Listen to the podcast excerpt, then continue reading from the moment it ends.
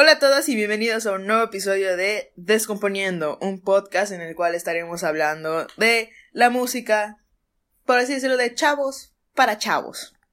¿Por qué no? Hoy es un episodio donde hablaremos sobre un álbum que se estrenó este año, uno de los más recientes, no muy reciente, no se me emociona, pero que realmente tenemos mucho y poco de qué hablar. Así que no me queda otra manera que comenzar con... Mi nombre es Elena. Y yo soy Belgio. Y el día de hoy les traemos el octavo álbum de la cantautora de origen estadounidense.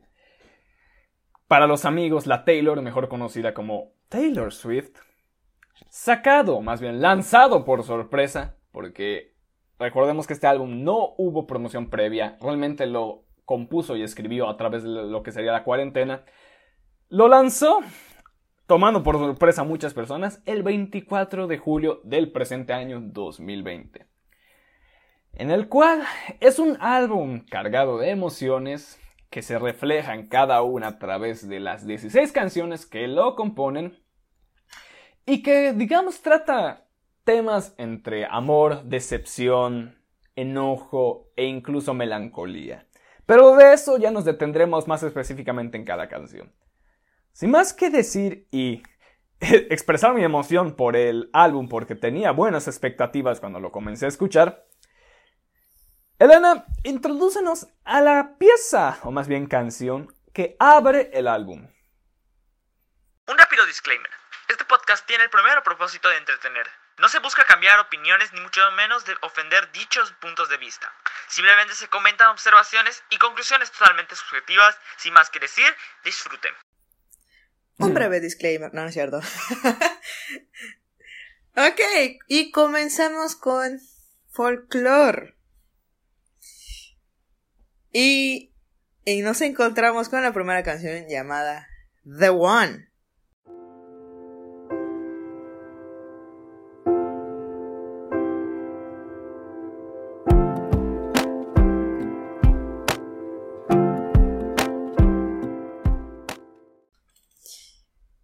Seamos honestos, es una muy buena intro a lo que es el álbum.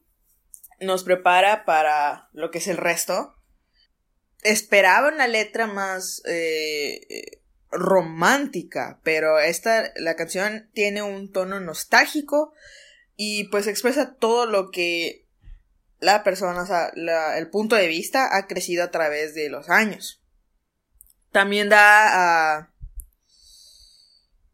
a entender de cómo la persona, es que no sé cómo explicarlos, porque sí está revuelto.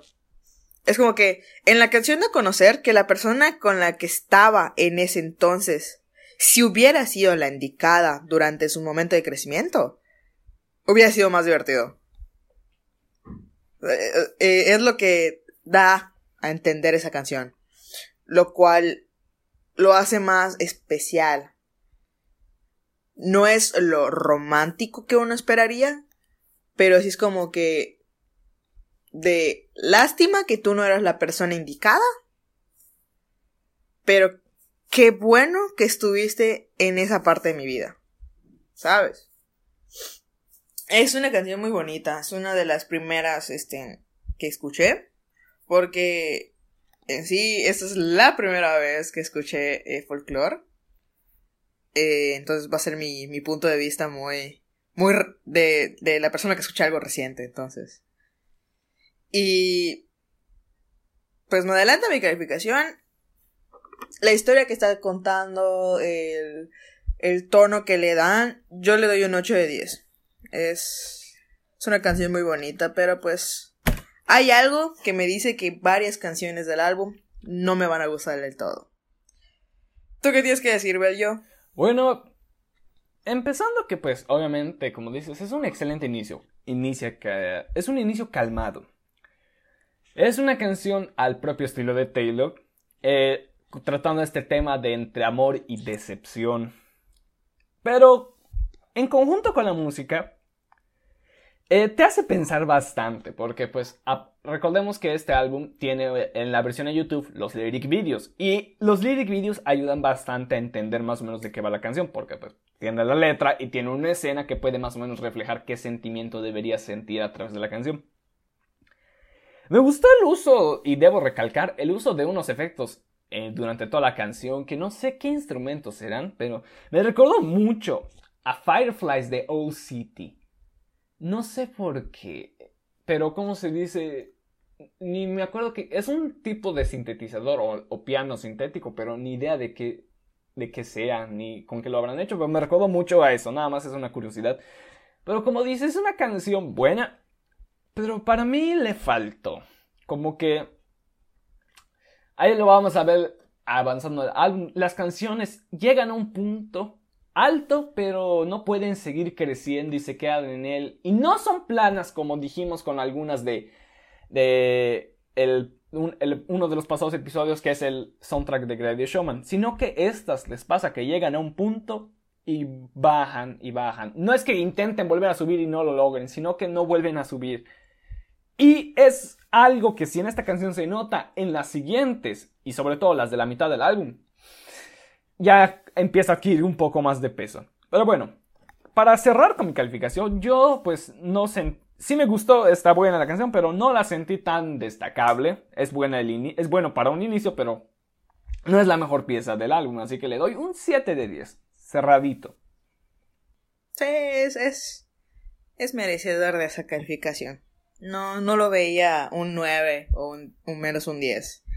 Pero bueno, ahí ya también estamos metiendo gustos personales, amigos, entonces. Así es, así es, es inevitable. Es inevitable. Y nos pasamos a la segunda canción, nos pasamos al suéter, perdón, al cardigan.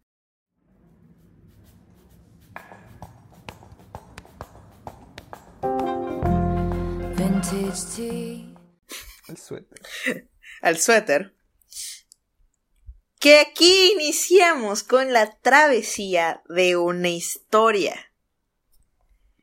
Un triángulo amoroso entre Betty, James e Inés. Y Cardigan viene siendo la perspectiva de Betty. Cómo conoció a James, se enamoró y después fue sufriendo al ver cómo se alejaba un tono un poco romántico. Y para mí fue un poco fastidioso el escuchar un mismo ritmo durante casi la mayoría de, lo del tiempo, pero eso no le quita que pues no me haya gustado, simplemente es como que si la quiero volver a escuchar, tengo que escuchar un montón de canciones y eso es volver a escuchar Cardigan. Y pues una letra que más me gusta y la resalto es cuando eh, es, dice, cuando tú eres joven, ellos asumen que no sabes nada. Entonces, es, se puede interpretar en varias maneras, pero yo lo interpreté de que a nosotros los chavos piensan que no sabemos nada. Entonces, es una... Es el inicio de una historia muy bonita no es la mejor, o sea, este punto de vista no es para mí la que digas, wow, pero es una muy buena manera de iniciar. Y es aquí donde llega eh, lo que es lo que me revuelve del álbum, porque no están en orden, o sea, están como que dispersadas todas las historias, lo cual como que le da un, un estilo único, pero aún así llega a ser a algo que te revuelve. Y fue una muy buena idea para sacarlo como su primer single, la verdad. Y pues ahí sí yo le metería un 7 de 10. Por lo que dije, es un tono romántico, pero a mí me fastidió. Pero sí es una canción muy bonita. ¿Tú qué tienes que decir, Sergio? Bueno, Aquí empieza uno de los que sería para muchos un punto fuerte del álbum, quizá para otros no tanto, y a eso voy a llegar más o menos. La línea de piano principal, que es la que es el gancho de la canción, es la que busca cómo verte. Como dice, se repite tantas veces en la canción que llega hasta cansar. Y me pasa exactamente lo mismo. Yo me escuché dos veces el álbum, intenté hacerlo seguidas, pero a, las, a la segunda vez que lo intenté hacer seguido, algunas canciones ya me sonaban algo, no insoportable, sino que ya cansino, así de... Mm, ah, aquí vamos de nuevo. Y con una de las primeras fue esta Cardigan. A pesar de que es un tono melancólico y que de hecho me recordó mucho a Lana del Rey, demasiado, no sé por qué, específicamente, y voy a ser aún más específico, a la canción Dark Paradise, no sé por qué, pero cuando llega a la mitad de, la, de Cardigan, lo único que podía pensar esto es, esto es Paradise, esto es, esto es Dark Paradise, no sé por qué, pero bueno.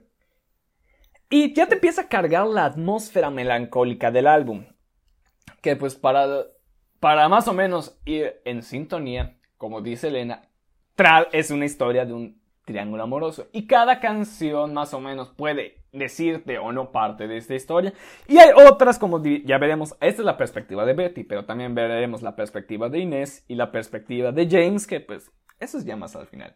Pero como concuerdo contigo, Elena, la calificación de esta canción es muy 7 de 10. No es mala, pero no es lo mejor. Así es, y otro dato de lo que no se le había contado a Sergio. bueno, disculpa. Este. No solamente vamos a ver lo que es la historia del triángulo amoroso, sino vamos a ver eh, letras que son desde la misma perspectiva de Taylor y otras historias. Es eh, el ejemplo de otras historias viene siendo ahora en la tercera canción del álbum, The Last Great American Dynasty.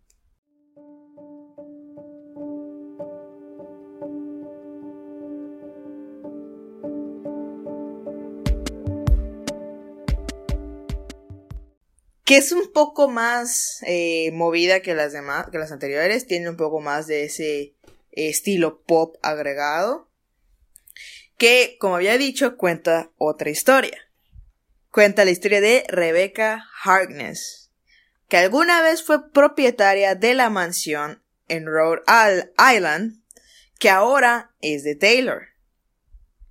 En esta comparan sus vidas. O sea, bueno, o sea, Taylor compara su vida con la de Rebecca, ya que ambas fueron, son objeto de críticas y lo fueron en mayor eh, sea, fueron más criticadas en su momento. Nosotros, sabemos en qué momento Taylor llegó a un punto en donde solo era drama. Y esa es una manera muy bonita de relatar la historia, porque te lo ponen eh, la vida como si, como si Taylor estuviera relatando toda la historia de lo que fue Rebecca Harkness, cómo el pueblo la odiaba porque ella presuntamente asesinó a su esposo y también lo que ella comentó es de que lo comparaba eh, con ella en un sentido de empatía por todo lo que vivieron las dos y principalmente porque ahora Taylor es la dueña de esa casa, de esa mansión, ¿no? ¿De qué casa? Mansión. Entonces, la verdad, a este yo se le doy un 9 de 10.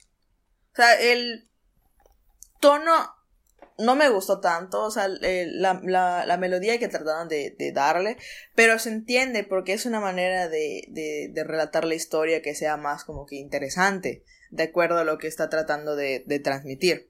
Y es aquí donde digo, folklore, lo que me gusta del folklore es como un libro, un libro de varias historias.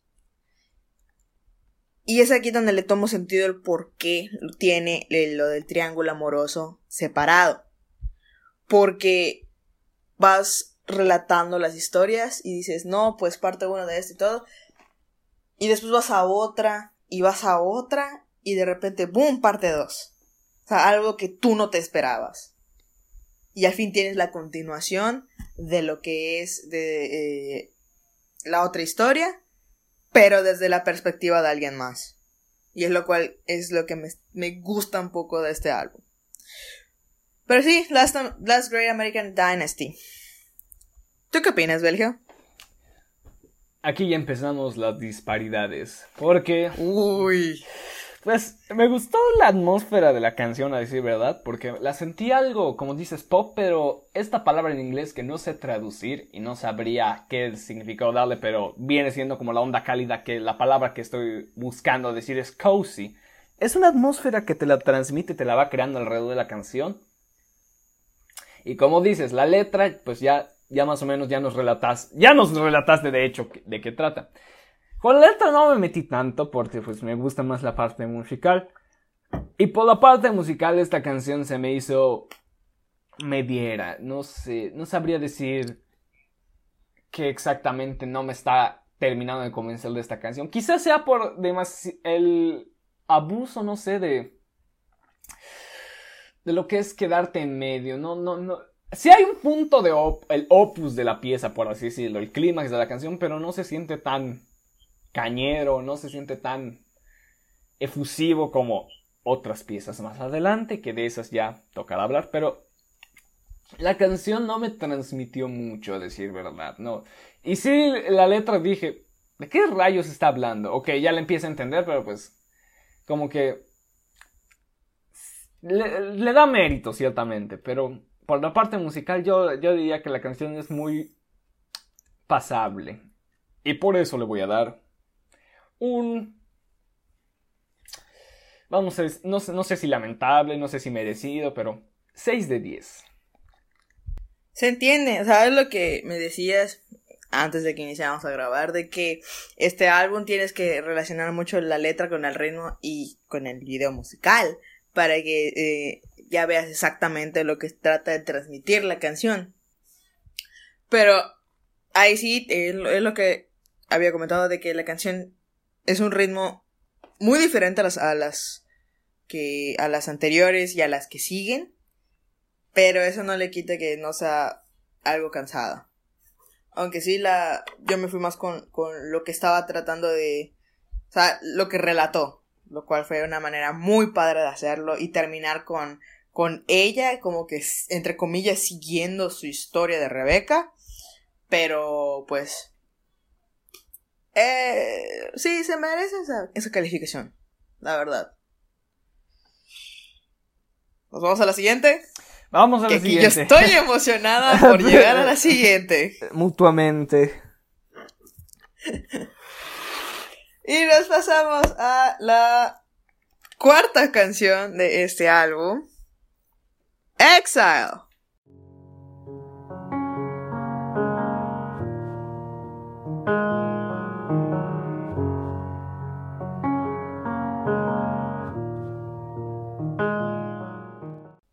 Y aquí, Belgio, tengo dos opiniones y voy a decir la seria porque la segunda es nada más para que me ría. Exacto. Porque es verdad. Va, va, va. Exile es una bella combinación de voces. Bon Ivy, creo que así se pronuncia. Bon Ivy. No recuerdo bien cómo se pronuncia. Inicia con la canción. Que la canción es una plática es una historia, perdón, disfrazada de plática. Exacto. Sobre un amor pasado. Una melodía melancólica y nostálgica, preciosa. Y creo que ya se están dando cuenta de cómo, de qué tanto me está gustando esta canción. Bon Iver, vamos a decirle Bon Iver. Bonais. El Bonais. El Bonais, ya está. El Bonais. El Bonais. Este, Inicia cantando como si estuviera viendo a la persona que alguna vez fue su amada. Eh, para que después Taylor inicie como siendo la perspectiva que responde ante volver a ver al que fue su amor. O sea, a la misma persona. Entonces, esa es, mi favorita porque la manera en la que puedes sentir todo lo que están sacando. O sea, e, es encontrar. Encontrarte con tu amor de tu pasado. Ese que todos pensaron que, que iba a durar. Ese lleno de pasión, amor. pero que simplemente, pues, eh, el amor poco a poco se fue esfumando. Pero el reencuentro es en donde se saca todas las emociones a flote. Es una canción llena de dolor y, y belleza, por así decirlo, mezclado con, con voces que te transmiten lo que es arrepentimiento y malos entendidos. Malos entendidos, que es aquí donde llega mi segunda opinión. Y, y, y no lo tomes a mal, Vergio, pero. Hombres. Hombres. Es que, es que sí, es como de. eh, you, you never give me a warning. I give you so many signs. Exactamente. Es, Nunca me diste señales. Di muchas señales. es como de nunca aprendí a leer tu mente. ¿Leer mi mente? ¿Para qué quieres leer mi mente? Ah, hombres. Es que sí. Te juro que esa fue la primera opinión que tuve. Esta, esta canción fue la que, es la que más he escuchado. Y la que ya tengo en mi playlist porque realmente me gustó. Porque eh, es de las pocas del álbum que te transmite algo así de fuerte, algo así de crudo, por así Es- decirlo. Es que sí, no, esta canción es para. Si, si te toca en el momento adecuado, no, no, no la pasas. Uy, no la cambias, la, pones No, en, no, en, en loop no, durante horas. Así, así. Entonces, la primera vez que la escuché, ese fue mi pensamiento. Hombres. Oh. Entonces, imagínense por qué tuve que escucharla varias veces con tal de tener una opinión más eh, seria. Pero sí, o sea, no. Otra de las partes que me, que me gustó mucho es cuando menciona que eh, lo de que ya vieron esa película y que no les gustó. Pues, Eso es lo que más... me- es, es por eso que me gusta mucho el juego de palabras, todo, la conversación que tienen. Entonces, ahí vas entendiendo por qué no funcionan las cosas, hombres. Este... ah, es, es, es... Es un 10 de 10, lo siento. Es un 10 de 10, la verdad. Ah, De ahí saqué una opinión muy, muy seria, de ahí saqué una opinión muy realista. Pero sí, un 10 de 10. ¿Tú qué dices? Muy bien. En mi caso, pues, esta es una de las piezas claves que hacen que el álbum funcione. Porque toma los temas que dije en los que va a tratar el álbum y los mezcla y te crea esta clase de mini mundo donde te imaginas a ambas personas conversando, pero a la vez repasando un poco de su historia personal.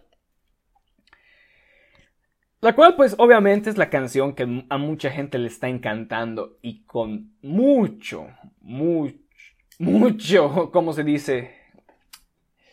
Decirlo, mucha razón y bien justificada, porque se siente el dolor y la melancolía de ambas partes, pero a la vez, por la parte donde canta, canta Taylor, se siente como que el enojo así de... con, con que llora, con que llora la mala, así como de... Ahora, la voz de Ben...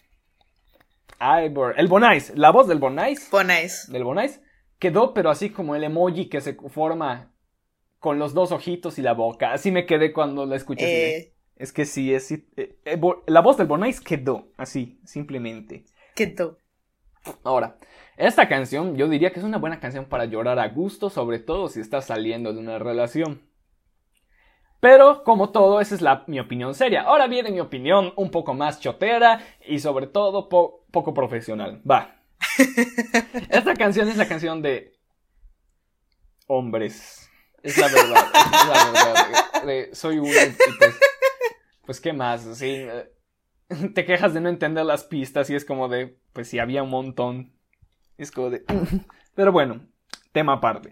Lo que sí, como digo, es una canción para llorar a gusto en un buen día lluvioso, recordando aquello que no funcionó.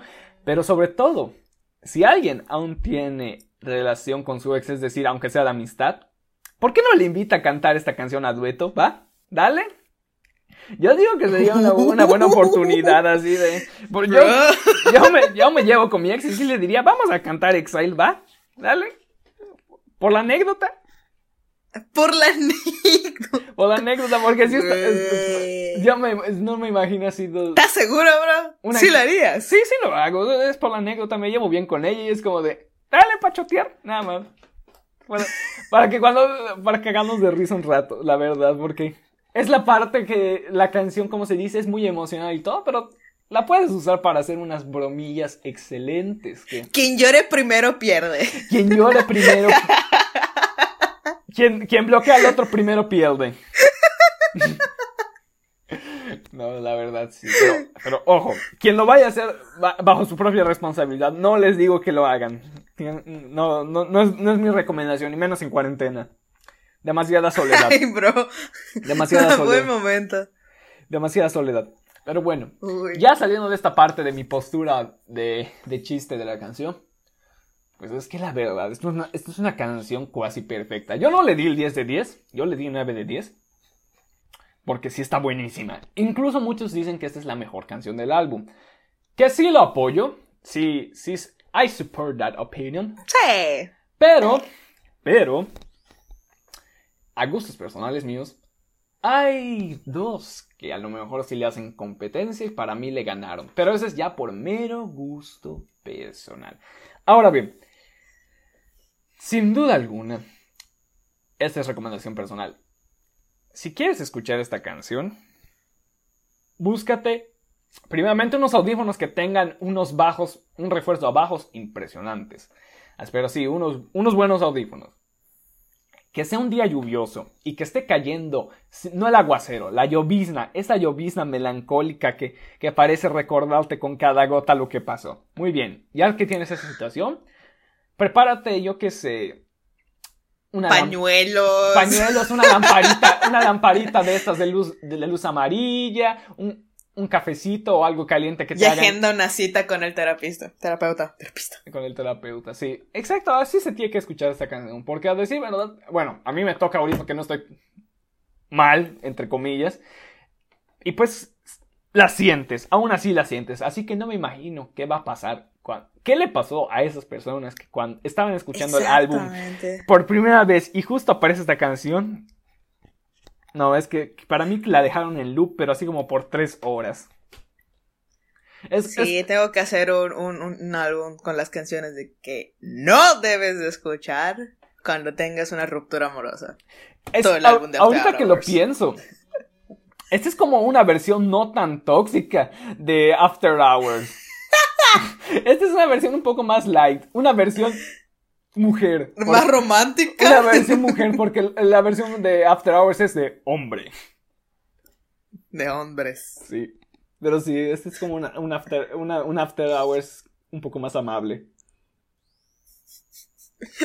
Pero bueno, ya con eso, mi calificación pues 9 de 10. Que está a la par de otras, pero ya veremos en ese punto cuando lleguemos al buen top 5, pero eso ya en un rato más. Así que con esto concluyo mis opiniones de Exile. Pues nos vamos a la quinta canción de el álbum Folklore, el cual viene siendo My Tears Ricochet.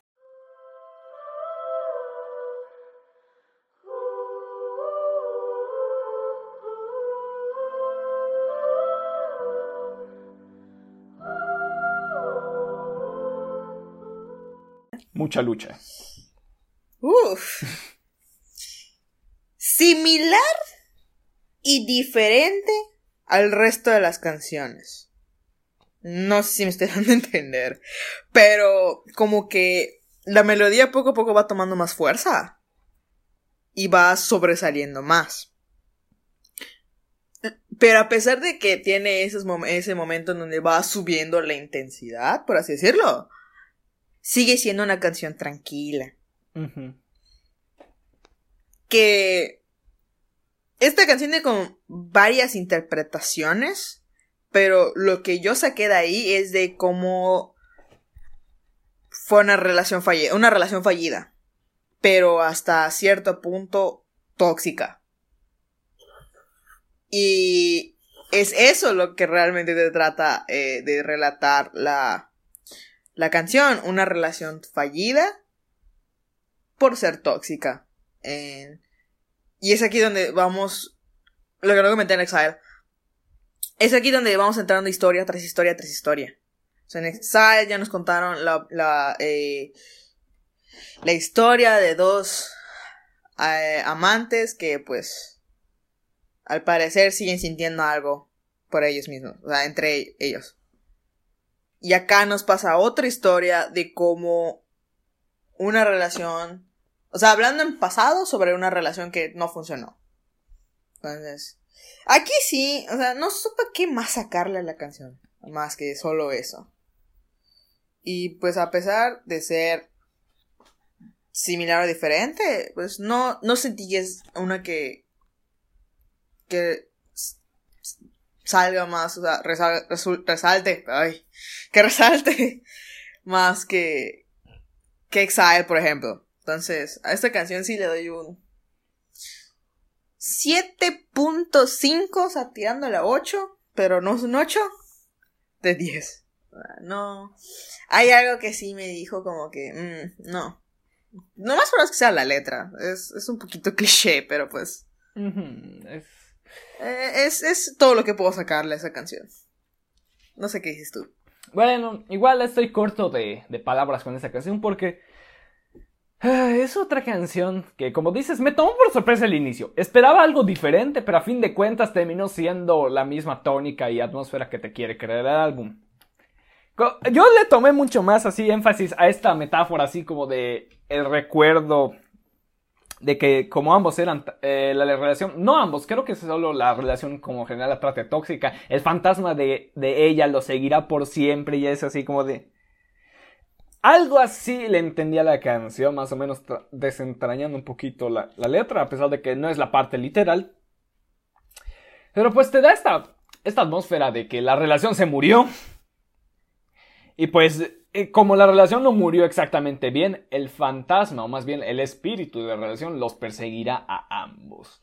Y pues, como, como esta tónica de a la luz de la luna, así todo, con el lyric video, es como de... Mm, eh, la canción se vuelve hasta incluso pretenciosa para mí, porque dices es demasiado cliché, esto es la clásica canción de ruptura, de relación tóxica, pero no aporta mucho. Entonces, como que ahí sí yo dije, 6 de 10, ya. Exacto, si ya no, pues no tengo mucho más que decir, es como 6 de 10, ahí, ahí quedó, ya. Terminé de redactar el párrafo de esta canción y dije, ¿algo más que decir? No, cerramos. Sí, no, no hay más que, que comentar. Y pues, lo mismo con la siguiente canción, pasamos a la siguiente. Vamos a la siguiente, vámonos, vámonos. Y pues lo mismo con la siguiente, eh, Mirror Ball.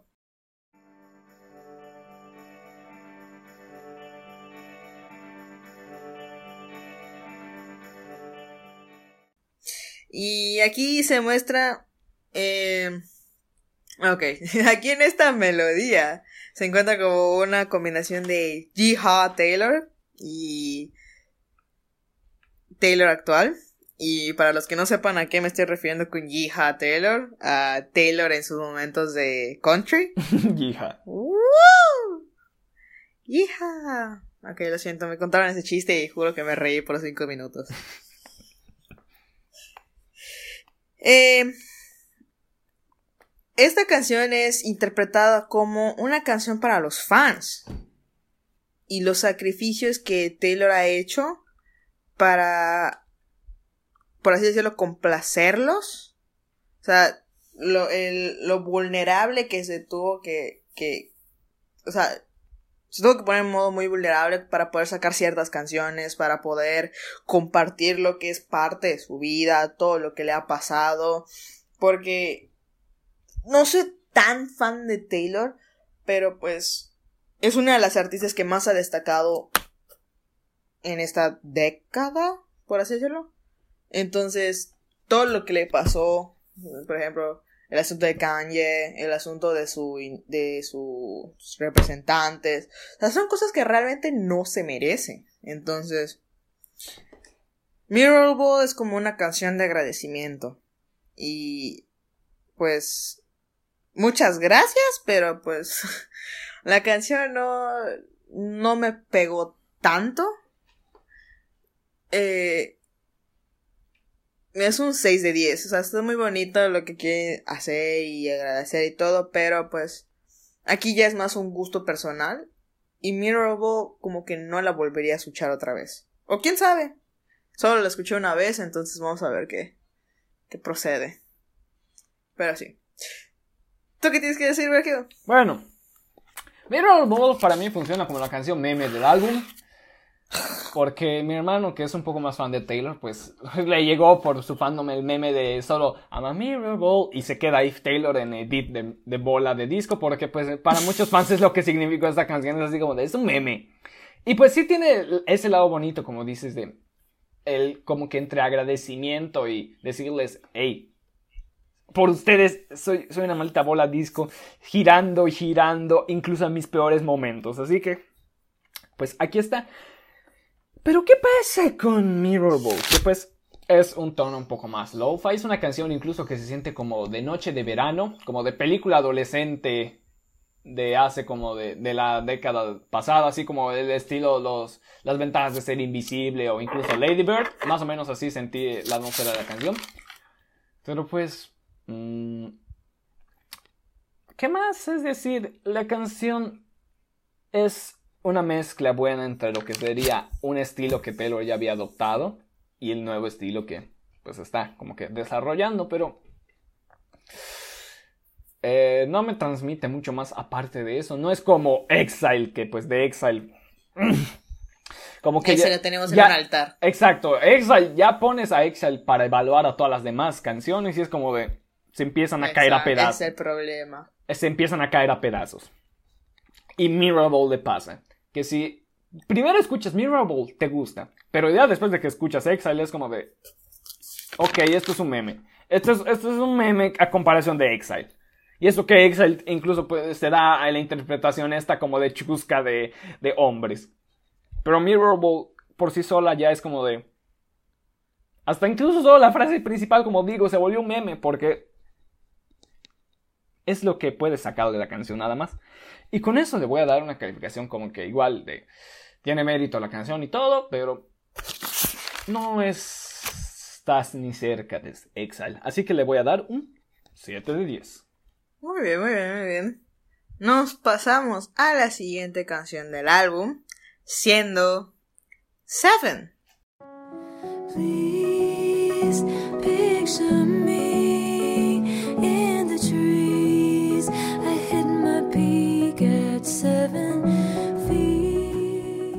Una canción nostálgica y romántica, la cual relata eh, Taylor que es sobre una persona que no recuerda su cara exactamente, pero tiene varias memorias con esa persona. Y es cosa que a todos nos pasa, en el sentido de que recuerdas a una persona, recuerdas todo lo que jugaron y todo, pero tú no recuerdas su cara, tú no recuerdas cómo era. Nada más los bellos momentos, entre comillas bellos, momentos que pasaron. Esa es otra canción que también es interpretada como una canción para los fans. Eh, por la parte de que no recuerdas tu cara, pero fuiste parte de mis, de mis momentos bonitos. Y pues los fans han sido, eh, han ido a sus conciertos, miran greets, en todas cosas. Entonces Taylor está tan agradecida con ellos por los momentos, aunque no recuerde la cara de muchos de ellos. Entonces, eh, Seven es una canción muy bonita. Muy bonita. Ah, yo la interpretaría más como que la primera versión que dije, o sea, sobre una persona que no recuerda su cara exactamente. Varios momentos como momentos de niñez me refiero, o sea, o creciendo. Sí, niñez. O sea, momentos de niñez, entonces es es lo que le da ese ¿Cómo podría decirlo? O sea, le da esa sensación bonita, así decirlo, a la canción. Aún así siento que le faltó un poquito más. Le, le, faltó algo. Entonces, le doy un 7 de 10. La verdad. Pero bueno, ¿tú qué dices, Belgio? Ok. Debo recalcar que me agarró igual medio de sorpresa, como se dice, el inicio, porque inicia rapidito, pero así como de, güey, tranquilo, pero rápido, de igual forma agarra este carácter melancólico y como que cálido que se transmite a través de toda la canción y que se apoya mucho en el lyric video. Pero bueno, de nueva cuenta, volvemos a usar esta línea de piano que se viene repitiendo toda la canción constantemente, junto con una guitarra que pues es... Era de esperarse, es Taylor, por favor. El, el folk country tenía que estar presente en ese álbum. ¿Qué me pasa con Seven? Que pues sí la puse algo alto respecto a otras, pero es porque pues la canción está hecha para que te guste.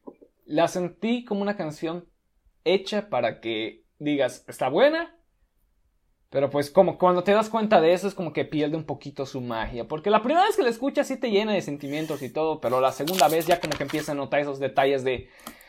Me tira muy rápido la canción, no pasa ni 30 segundos sin que ya me tiraron la primera línea de piano y me enganchó. Eso es un truco de, canciones para comerciales que si en los 30 segundos en los primeros 30 segundos de la canción no te gana, probablemente la canción no tenga éxito. Entonces, muchas canciones aprovechan de eso para que en los primeros 30 segundos ya te sueltan la línea de principal, de piano, de guitarra, incluso de voz. Caso Blinding Lights, que inicia casi casi con, la, con este, el leak o el... Exacto, con la famosa melodía que se repite durante toda la canción. Y ni siquiera han pasado 30 segundos. Ya, ya pasamos esa época de canciones de 1 o 2 minutos de intro porque la gente se aburre. Y lo mismo me pasó con esta. Como inicia demasiado rápido, dije, hey, tranquilo, tranquilo, no quieres meter una intro primero. Y eso que realmente lo que primero que escuchas sí es una intro, pero no se siente como una intro. Y pues yo sí le voy a dar, como se dice, igual que tú, un 7 de 10, porque eh, sí está buena la primera vez, sí te conmueve y todo, pero la segunda y tercera es como de... Empiezo a conocer tus truquitos, pero ese es otra, otro detalle que comentaré con otras canciones que igual se ve que están hechas como para engancharte, vámonos, así de... Ya picaste, vámonos. Sí, ahorita que recuerdo, exactamente con Seven fue donde me detuve y tuve que como que descansar un poco de escuchar el álbum porque como que escuchar el mismo ritmo, por así decirlo, calmado, eh, ciertamente nostálgico y todo eso, llega a cansar. Y es como que ponte mis audífonos, ponerme mis audífonos en mi teléfono y, escucha tus canciones movidas para que puedas regresar bien. Porque si no me daba ese descanso y me iba a, a comentar cosas que pues, eh, X, no me gustó, ¿qué es? Entonces hay que, tenía que tomar ese descanso. Y eso habla mucho de lo que es el álbum, de que no puedes escucharlo seguido. La primera vez tal vez sí, la segunda chance. No, la, la segunda es que, eh, como dije, la primera impresión de todas las canciones del álbum es buena. Pero ¿dónde defines que una canción es buena? A partir de la segunda o tercera vez que la escuches. Exile es una canción que ya escuché como, yo que sé, desde que salió y que empezó a volverse viral, como ya he escuchado como 15, 20 veces y aún no me canso. Seven la he escuchado 5 veces y ya estoy odiando la, sexta y que ni siquiera ha sucedido. Es, eso te habla más o menos como de... Y, no, ni hablar de otras canciones que de plano a la tercera... no, perdón, desde la tercera. Desde la segunda yo ya estaba como de... Por favor, paren, ya, dejen de repetirlo 50 veces durante toda la canción. Entiendo, es emocionante y todo, pero por favor hagan algo, innoven, no solo A, B, A, B todo el rato. Ajá, pero a lo que me refiero es más como para los que sí les gusta este estilo de Taylor. Pero pues en cambio nosotros que no somos tanto de ese estilo, es como que pues, bueno. Es que... Eh, en cierto punto nos forzamos a escuchar una segunda vez. Pero eso no le quite que la canción en sí sea algo bonito. exacto, es como de... Eh, esto debo decir que, como a mí no me genera mucho lo que sería el estilo, o más bien incluso la artista, porque pues, pues entiende que si admiras al artista, te gusta su música, como que pues a lo mejor para mí me parece cansina la segunda. Y hay gente que de seguro esta canción está como en su, en su top 1 realmente. Pero eso es por meramente cuestión personal. Pero recalco ese consejo de si les, en verdad les gusta este álbum, o más bien les gusta la música que hace Taylor, sí es recomendable echarse sus descansitos. Y ahorita, con las siguientes canciones, es donde dice, sí, me tengo que descansar. Tengo que descansar. Mucho, muchos altos y bajos emocionales. No es Exacto. bueno, amigos. No es bueno. En especial si te imaginas mucho la historia, te metes a lo que realmente. Porque Exile, digamos que sí cansa un poquito. Es como que, ay, ay. O sea, sentiste. sen- Es lo que me gustó mucho esa canción. De que sentiste el dolor, el arrepentimiento. Dijiste como seis veces hombres con tal de, de quitarte lo que es el enojo. Ya están entrando a Seven y con la siguiente canción, a pesar de que es la continuación de otra historia, eh, tienes que tomar tus descansos porque es no es una canción que puedas que sea diverso pues pero bueno Bueno, bueno, vámonos, vámonos. como ya había dicho la siguiente canción viene siendo la continuación de la historia que dejamos casi al principio el triángulo amoroso August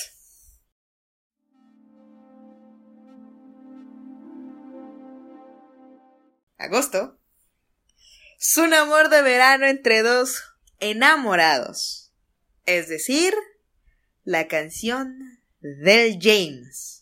No exactamente desde la perspectiva de él. Pero sí hablando. Si no estoy mal, creo que es desde la perspectiva de Inés. O sea, es la. es el amor de verano entre dos jóvenes, cómo se conocieron, todo eso, por así decirlo. Eh, no te dice específicamente que es de Inés, pero yo le voy a eso. Yo- ah, porque. Yo creo que sí es de Inés, porque no tendría sentido que fuera de la perspectiva de Betty. Exactamente, porque la perspectiva de Betty ya la vimos. Exacto. Ya la Y escuchamos. la de James, si no es mucho spoiler. Todavía no llegamos. Exacto. Si no es mucho spoiler, viene más adelante. Exactamente. Y ahí es donde digo hombres otra vez, pero no nos adelantemos de ese enojo. Ay, ya, ya sé. Eh, es un poco fastidiosa, Sí, la verdad sí. pero te transmite una sensación bonita y eso se lo doy, o sea, el crédito se lo doy a la guitarra. La guitarra le da un toque más, este, natural, orgánico, no sé cómo explicarlo. Pero lo que más me gusta, o sea, siento que las canciones se rescatan gracias a la guitarra acústica. Es que. Es así como yo lo siento. No sé. Pero realmente sí fue un poco fastidiosa esta. Sí, sí, sí te fastidia, la verdad.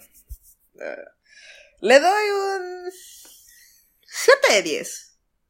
No, no tengo ma- nada más que decir. O sea, 7 de 10. Es el James. Es, es otra canción un poco cliché hasta cierto punto. Pero bueno. Sí es cliché, sí. Hasta. Toda la letra es. Te está hablando de este amor de verano, de ah, qué bonito fue, nos faltó tiempo, y más y más, dulzuras, chocolates y más, pero ya sabemos cómo continúa esta historia los que escuchamos este álbum. Verano. es- Exacto, exacto, es muy cliché y hasta la música con la guitarra acústica que es del tipo más o menos folk y tirando a country por unos pequeños arreglitos ahí, pues obviamente te expresa este verano, pero ojo, es un verano enfocado en esto del amor, pero un amor como que adecuado al contexto, contexto estadounidense, yo diría, porque un amor de verano aquí en México es un tantito diferente, a decir verdad, pero... Ey. Ahora, puedo recalcar que esta canción se siente ambiental. Y muchas canciones de ese álbum se sienten ambientales porque usan un mismo elemento durante todo. Y se pueden usar hasta si les quitas las letras, probablemente las puedes usar como canción de fondo en un video y quedan excelentes. Y esta es una de ellas porque al ir repitiendo tanto ese patrón, tantas veces lo mismo, y es como de... Ya me Es una canción de desayuno o de cena. Exacto, ya, ya me parece incluso que muchas canciones, gracias a esta, son de una escena de una película. Más bien, es como que es, esto es un libro que se volvería película y estas son las canciones de la película referente a las historias y tramas que se ven en el libro. Más o menos así me lo imagino. Qué película más depresiva. Es una, eh, es una película de estas así como... Ay, ¿Qué otra película está así para cortavenas? Sobre todo en momentos duros. Mm, que siempre... Violet y Finch. Eh, Violet and Finch. mm, mm. Imagínate Violet and Finch con esto, adecuando un poco la historia, creo que sí queda. Chale, no lo están viendo, pero, o sea, estoy pasando mi mano encima de mi brazo, como que. Volviendo a Exile, así como de. No, no, no. Si era en Exile o donde mencioné lo de. Parece que, que ensangrentaste tus nudillos para mí. Si era en Exile. Ahorita con no me acuerdo. Hablando de Violet and Finch. Es como de. Hay, hay como de. Parece que ensangrentaste tus nudillos para mí. Yo de. Pero bueno, hombres. August. Lo dejo con 6 de 10 porque vuelve a pasarme lo mismo con otras canciones que igual les di la calificación. Se me hace muy pasable. No es mala porque por eso ten- eh, si fuera mala tendría abajo de 5 a decir verdad. No es mediocre, por eso no tiene 5. Pero tampoco es la gran cosa. Pues sí. Tenía que ser agosto. Así es. Eh, eh, nos vamos a la siguiente. This is me trying.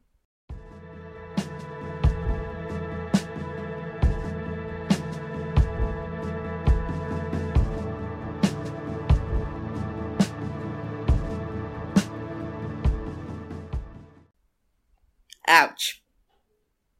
Siguiente.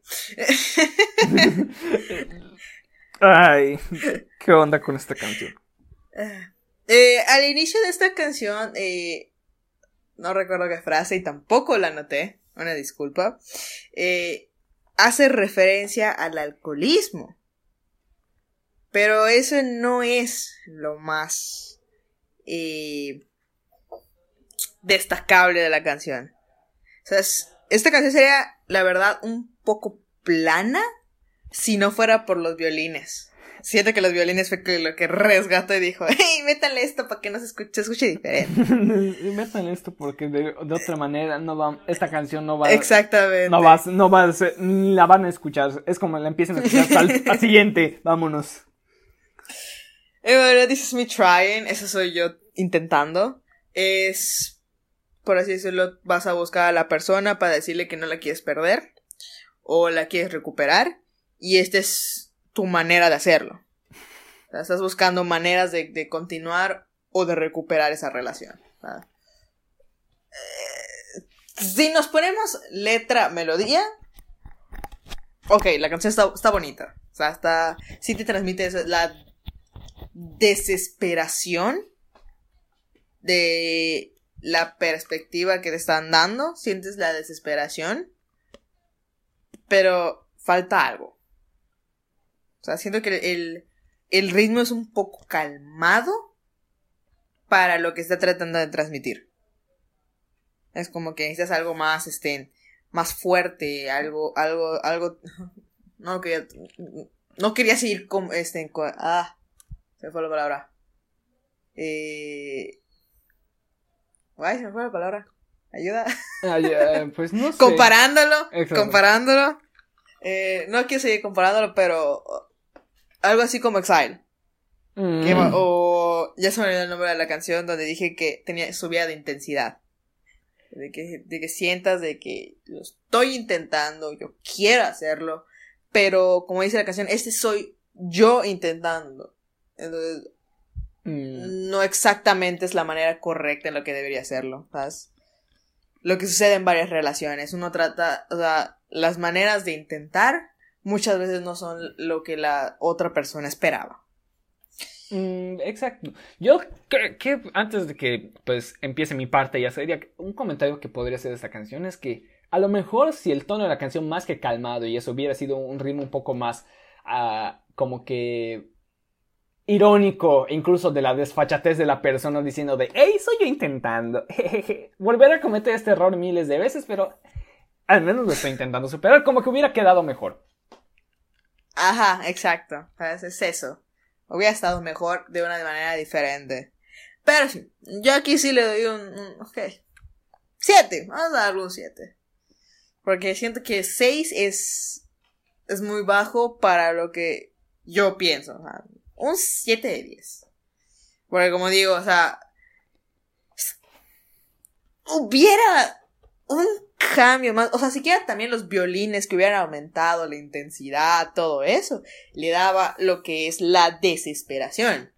Pero pues no lo agarraron así, no sé cuál fue su intención realmente de Taylor, porque pues obviamente todos sabemos que la interpretación es totalmente diferente dependiendo de la persona. Pero sí. ¿Tú qué dices? Yo aquí sí voy a destrozar un poco esta canción porque no me gustó. Luego, es una canción que yo voy a usar un adjetivo fuerte, pero que no debería ser tan fuerte, pero pues por el contexto lo va a ser, que es mediocre. Porque es planísima, no puedo. Es como de quería parar. No, no, no, no, no, es que... Esta rompió un poco con que es la línea del álbum y como que ya le había agarrado esperanzas de, ah, sonido diferente. A lo mejor es algo un poco más vivo, un poco más efusivo, pero no. Esta sí me, me dio un golpe así como de, cállate, ni siquiera me conoces. Y es como de, ay, ¿qué acabas de hacer? Se escucha muy diferente, que la voz está con reverb, así como de, se entiende que la persona se está alejando poco a poco, da ese efecto, porque ese es el efecto de reverb. Y pues demasiado ambiental plano que simplemente me hizo pensar que la canción es como de, ya para, por favor, ya, ya. Porque no tiene, no tiene clímax. No lo tiene. Y sí hay un punto en que dice se alza un poco más y hasta la, forma de cantar cambia, pero no se siente como un clímax. No se siente como uno. Y como dices, a lo mejor un detalle así mínimo de producción, como hubiera sido meter otro instrumento, un silencio abrupto y después realza la canción, como que hubiera quedado excelente, pero por alguna razón la producción de esta canción y sobre todo en combinación con la voz de Taylor, que no canta mal, pero le, le pusieron creo que el peor fondo en este álbum y es como de... Es, la siento demasiado plana, tan plana que simplemente le voy a dar una calificación plana, 5 de 10. Y disclaimer, si alguien es fan de esta canción, perdón, de corazón perdón, pero no puedo con esta. No, simplemente no. Y ahora nos vamos con la siguiente canción, Illicit Affair.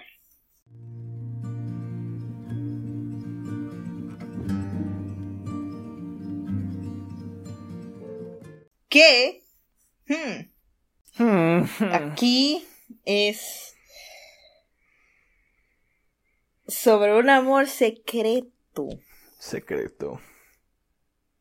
Narra una infidelidad. Y lo que la protagonista debe hacer para mantener su relación oculta. Lo cual le doy que es la perspectiva, otra perspectiva de Inés. Es de Inés. Es decir, que August continuó. Agosto continuó. Y en algún punto James le dijo, oye, em, em, pues pues es, pues sí sabes de, eh, de quién novio. ¿Felices, ¿felices los tres? Es, es, así como de, sí sabes de quién soy novio, ¿verdad? Exacto. Inés así como de, eh, eh, ¿Qué pasó? Inés así como de, oh, chale. ojo, ojo, boca, ojo. este, esa es otra de las cuestiones que digo que la guitarra acústica lo salvó. Sí. su tonito es lo que más me, me, me gustó. Me, es y Illicit Affair es una de las con las cuales estoy. Está compitiendo en el top. Con otra canción. Y. Principalmente por el tono. Porque. La historia sí es como que hijos de su. Pero bueno, eh, vamos a decir que es la perspectiva de Inés. O sea, porque nunca en lo que investigué, nunca dijeron, ah, esta es la perspectiva de Inés. No, nada más dijeron cuál era la perspectiva de Betty y la de James. Que próximamente vamos a llegar a ese maldito. Ay, James, entregaste una buena canción, pero... Ah. sí. Uh, pues no tengo mucho que decir de esta canción, nada más eh, que me gustó. O sea, no sé cómo explicar. Ahora sí que en esa canción no sé cómo explicar por qué me gustó. Aún así le doy una calificación un poquito baja. Un, un, un 7.5. Porque me faltó algo. Me faltó algo, entonces. No sé qué tengas que decir tú. Bueno, aquí vuelve el estilo folk. Y debo decir algo curioso que me pasó, porque como comenté, yo estaba viendo, el, eh, escuché el álbum primero en su versión lyric, con los lyrics, es decir, la que está subido a YouTube. Y pues como que el lyric video en específico de este video como que me hizo perder el hilo de la canción porque me inquietó. Porque es el fondo de un bosque lloviendo y esto me recordó demasiado a Trevor Henderson y yo dije, eh, aquí le paro. Esto, esto es muy de noche, no quiero inquietarme ahora. Vamos a respirar cinco minutitos. Continuamos escuchando Illicit Affairs. Porque sí, me hizo perder mucho el hilo. Es un dato curioso. Pero bueno.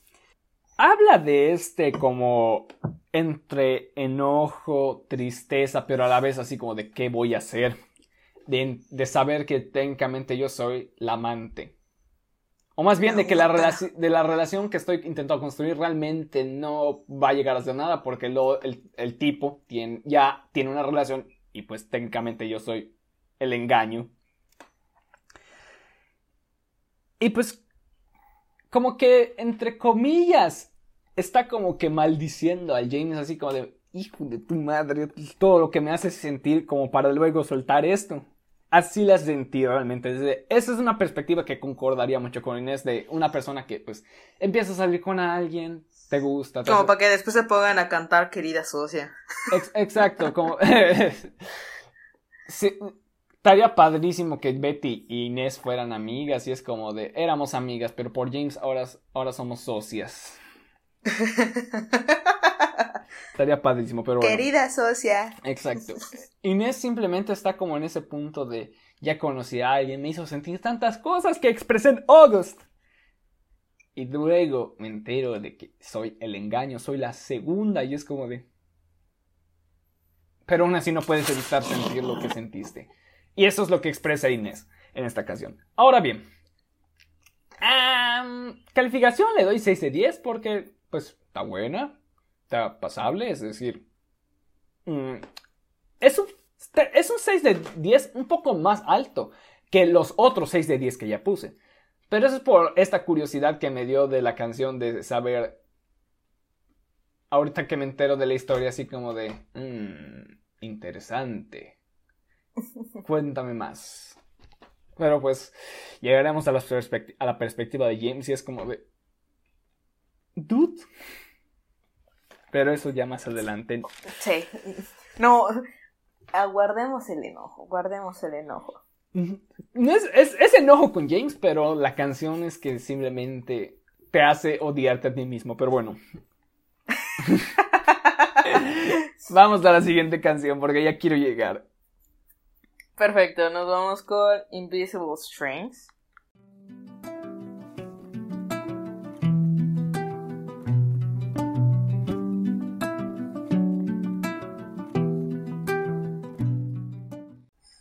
Ay, que esta canción se me gustó, está muy bonita, pero pues hay algo que todavía no me convence, entonces, este, es una canción romántica, eh, y va más a lo que era el ritmo de Jiha Taylor, eh, con el banjo y el violín, creo que escribí acá. Porque este relata eh, una conexión invisible con las personas que no esperabas que llegara a suceder algo. Y esta canción va más acerca de su relación con su actual pareja, su actual novio. Y ella no pensó que fueran a, funcionar las cosas, principalmente por todo lo que le había pasado. Entonces, el hecho de. Invisible Strings es como el hilo rojo. Eh, eh, de hecho, hay una curiosidad. En un comentario respecto a esa canción de YouTube, escuché que la relacionan con otras dos canciones donde aparece algo de. menciona la palabra rojo. Pero después dice que eso rojo se vuelve dorado. Y ahorita en esta canción menciona lo de un hilo dorado. Y es como de. Dude. mientras hablas, déjame ver si lo encuentro. porque sí está interesante eso. Oh, sigue, ya sigue. acabé. Ah, ¿cierto? Yo, ¡ah! Chale. No, ya casi, ya casi, ya casi. No, este. tengo, tengo muchos sentimientos encontrados con respecto a esta canción porque la letra es, es algo muy bonito, la verdad. Pero eh, no me termina de convencer en la melo- melodía en la que se trabajó. Eh, o también tal vez no me identifico con esto y posiblemente por eso estoy como que ne. Pero es muy bonita la manera en que está relatando su propia historia. Y aquí re- retomo lo que ya había dicho desde el principio. El hecho de que este álbum sea como un libro lleno de varias micro historias. O sea, lo hace, lo hace muy especial. O es un librito y, y- y tú decides qué quieres leer hoy. Y, y es lo que más, más me encanta. Pero ahora sí le doy una calificación de 8, vamos a darle un 8. Porque sí, la letra sí te... Está romanticona, está Es romanticona. que, ay, ahorita que hable tengo que, me voy a explayar un poquito más porque... A ver, Romanticismo. ya a, a ver, a ver, a ver. Habla, habla. Dinos tu opinión, Muy bien. Ya encontré el comentario. Decía, en la canción de Siempre de Taylor, obviamente, Red dice, Loving him was red. Luego, en Daylight, I used to believe love would be burning red, but now it's golden. Y ahora en Invisible String dice, One single thread of gold tied me to you. Máteme esa. Está interesante el comentario, a decir verdad, y lo quería compartir. Los que, Sí. sean, los que sean acérrimos fans ahorita estarán como de... Oh. Los que a lo mejor yo, por ejemplo, esas dos anteriores no, no me acuerdo nada de esas canciones y es como de... Pues suena interesante. Supongo que si las conociera me explotaría la mente, pero bueno, eh, interesante. Ahora bien. Ay, Invisible String, Invisible String. ¿Qué no tengo que comentar de ti? El inicio me pareció sobre todo interesante porque empieza con este arpegio. Y como a algunas personas les parecerá cansino, y como dije, repetir un patrón muchas veces te, hace que te termine cansando, pero no, no sé qué tiene exactamente el conjunto de cuerdas que es guitarra, banjo y lo que serían violines y no sé si viola porque pues lo toca algo grave a veces y entonces es como de no sé si es un violín muy grave o una viola muy aguda, no sé. Es una canción de amor que se siente tan, pero tan linda y quizás sea porque me gustan los arpegios, la, gusta- la música instrumental, las guitarras y sobre todo porque eh, la letra como que sí me está pega, me pegó demasiado, es como de, la estoy escuchando y es como de Holy fucking God. Así me quedé con la letra. Ahora, Quedaste. Exacto, que de el puente de la canción es ese punto de, de, de, de- donde ya no sabes qué está pasando, pero el lyric video te lo expresa muy bien. El lyric video, para quien no lo haya visto, y se los voy a spoiler porque es necesario y les quiero crear esa expectativa para que vayan a verlo si, si tanto les está interesando la canción como a mí, que es un, un plano como si estuvieras volando. Y eso es lo que si la canción te toca en el momento justo, sientes. Y pues es simplemente que voy a tomar la valoración más subjetiva que voy a dar en este álbum, pero es porque la canción me ganó. Y es 9 de 10. Este sí lo Lo ganó. que hace el amor, amigos, lo que hace el Así es amor. lo que hace el amor. Pero es, es increíble lo que hizo esta canción. Pero es simplemente por pues, mi contexto. Porque a lo mejor a, a alguien no le transmite nada, pero a mí me transmite todo. Perdón. No, pues, no, eh, le diste 8 de 10, eso es bueno. No, no, habrá gente que de seguro esto es un 4 de 10 porque les, les parecerá cansadísimo el arpegio que, que toca durante toda la canción. Aprecio la letra. No aprecio que no me haya transmitido nada, pero ok. Ujú. Ok, gracias. Exacto. Gracias. Bueno, bueno, bueno. Ay, ya nos acercamos a la que... ya nos- A lo que más causó controversia. Ya- Todavía falta. Faltan, es- si no es mucho spoiler para los que nos están escuchando, dos canciones más y llegamos a la que... Guay. Oh, sí.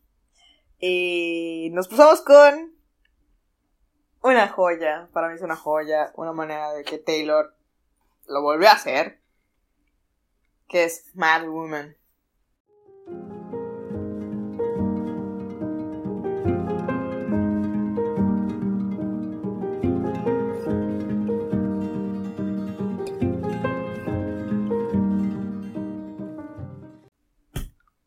Aquí la aplaudo. Porque realmente Taylor sabe cómo transmitir mensajes cuando son importantes. Y nosotros lo vimos con Man, cómo hizo el video musical, la letra, entonces ella supo cómo hacerlo. Y este de Mad Woman es asociado con el tabú sobre el enojo de las mujeres. O sea, se va, es una canción que es eh, en contra de lo que es el sexismo. Porque obviamente ven a una mujer enojada, inmediatamente dicen, están sus días. ¿Para qué te enojas? Exacto, es este, como que las fal todo este misticismo y cosas que se vienen pensando de que un hombre enojado lo tiene bien justificado, una mujer enojada, pues como que no. Y es algo que la canción trata muy bien, pero sigue hablando, sigue hablando, ya, ya, me tocará, ya me tocará. Exacto, o sea, eh, un hombre enojado le tienen respeto, una mujer enojada le dicen perra, entonces ¿Qué pasó, amiguito? ¿Qué pasó ahí? Así es. La hipotenusa. las hipotenusas. Las hipotenusas. Y pues muchos están diciendo que esto hace referencia a lo que pasó con su ex manager, productor, no recuerdo quién era, Scooter Brown. Eh, pero también ella da a conocer que a pesar de todo eso que le pasó, todo aquello que, que le pasa a las mujeres diario, no significa que, la puedan detener. Es una canción muy bonita. Otro, otro himno, lo podría llamar himno feminista, pero no lo quiero catalogar como himno feminista porque pues es algo, un, ¿cómo podría decirlo? Es un concepto de moda. Es que no sé cómo decirlo que no suene de que no estoy de acuerdo de eso. Sí estoy de acuerdo, sí digo que es un himno feminista, pero siento que no merece ser llamado himno feminista y que nada más defina a lo feminista. Eh, Exacto, yo, yo digo que el movimiento. calificar algo feminista no lo convierte al 100% hecho para tal propósito. Simplemente pues el tema de que trata la canción está muy, muy acorde a lo que el feminismo en estos momentos está persiguiendo eliminar. Ahora bien, en otro contexto, la canción seguiría tratando el mismo tema. Y a lo mejor no sería llamada feminista, pero por el contexto es inevitable hacer la comparación. Exactamente. Digamos que pues algo revolucionario. Pero lo feminista le queda más. Quieras o no. Entonces, eh, Principalmente por la parte de que a mí no me pueden detener y yo siempre voy a estar de pie.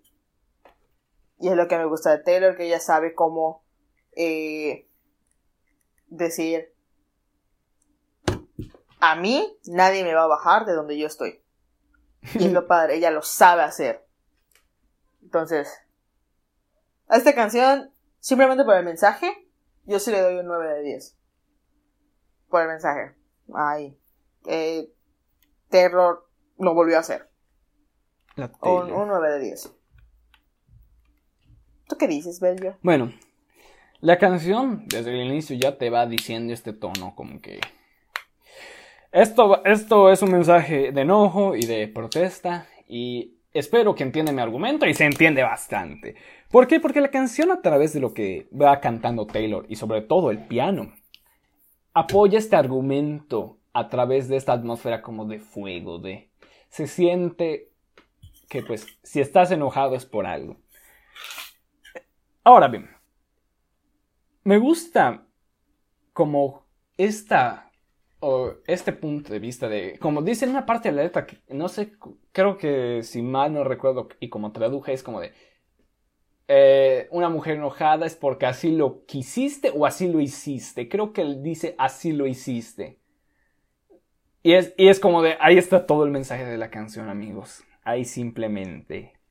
Ahí tienen su respuesta. Una mujer está enojada porque así lo quisiste. O más bien, así lo hiciste. Ahora bien, musicalmente esta canción me llama la atención porque trabaja con esto que se le podría llamar como que darle un ambiente a tu canción. Hay canciones que sabemos que se sienten frescas, hay canciones que sabemos que se sienten en el espacio, en la selva, vaya, por un montón de tropos y clichés que tenemos a ciertos lugares e incluso situaciones, como que la canción te transmite este ambiente. Ahora, ¿cómo se siente este ambiente? Yo lo sentí como una mamá regañando a su hijo.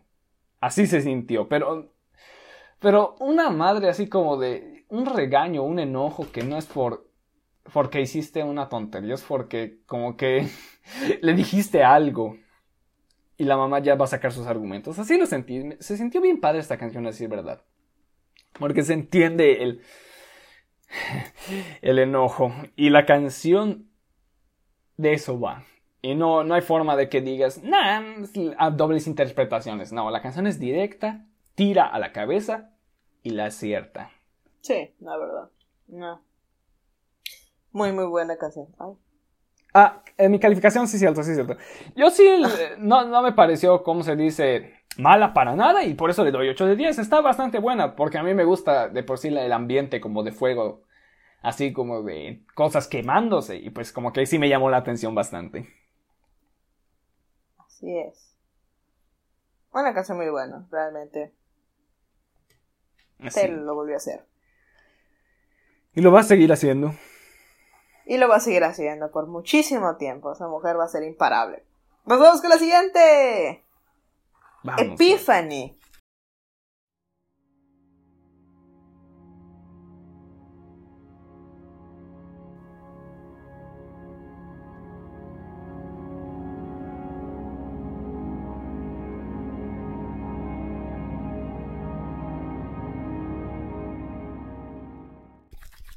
Guay.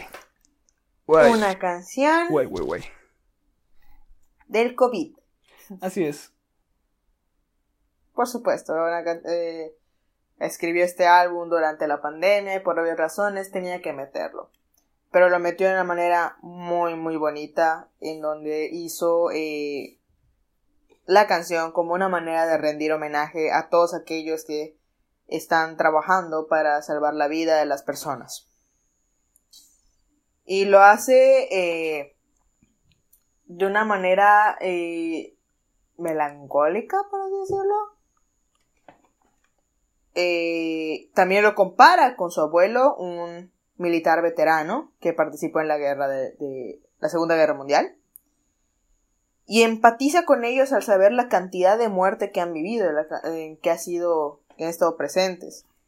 Y tener que seguir trabajando con la, para la comunidad, a pesar de que los casos aumentan y aumentan, así como las muertes, lamentablemente. Es. Es la canción, la melodía, la letra, todo va de acuerdo a lo que es el mensaje que quiere dar. Y es todo lo que tengo que decir de esta canción porque realmente le dio al clavo. Es una canción muy bonita, es un lindo homenaje. Realmente eh, entiendes lo que ella quiere decir de eh, en cuestión de su de la empatía que tiene, perdón. Ahí sientes la empatía. Y es por eso que le doy un 10 de 10. Eh, principalmente porque todos sabemos que la situación es muy difícil y que uno lo está viviendo de diferente manera. no solo son los trabajadores de salud, sino son todas las familias que están tratando de buscar una manera de cómo protegerse a sí mismos y a sus familiares. ¿Tú qué tienes que decir, Virgil? Muy bien. Esta canción, al principio, pues como que inicia bastante ambiental. Y de hecho, gracias al lyric video, la sentí como una canción de, de marcha fúnebre de guerra. Ya hace mucho analogía con lo que es mandar a, un, a una persona a la guerra, esperar cuándo volverá saber qué ha visto y qué ha tratado, es, es como se está desangrando. Así, varias cosas en la letra te lo hacen así como la analogía. Ahora bien, se siente a un himno que al principio no identifiqué a qué, ya después de escuchar una parte específica de la canción que es la de Only 20 minutes to sleep, but you dream of some epiphany. Yo dije, ya sé a quiénes va dirigido esto. Y gracias Taylor, gracias. Porque algo que he notado cuando se trata de lo que es la, en la música, lo que es la pandemia, se centra mucho en lo que es la enfermedad. Se centra mucho en lo que... digamos, es la parte como que el villano de la historia.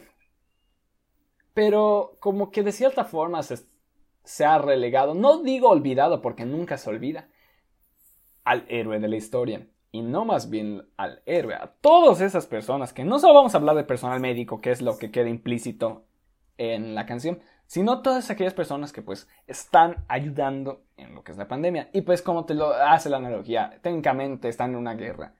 La gente se muere. Ven a, a gente caer todos los días y es como de...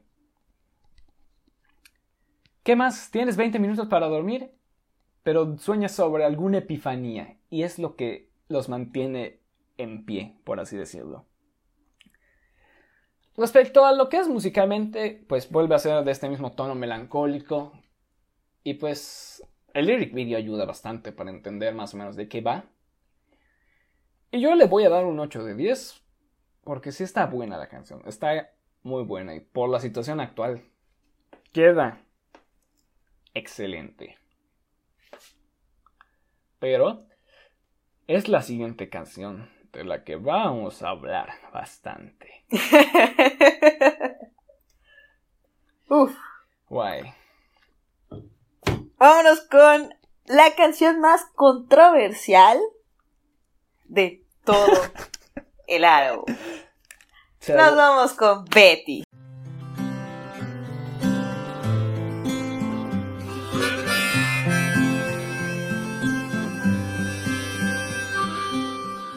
Se la volaron con esta canción. Ok.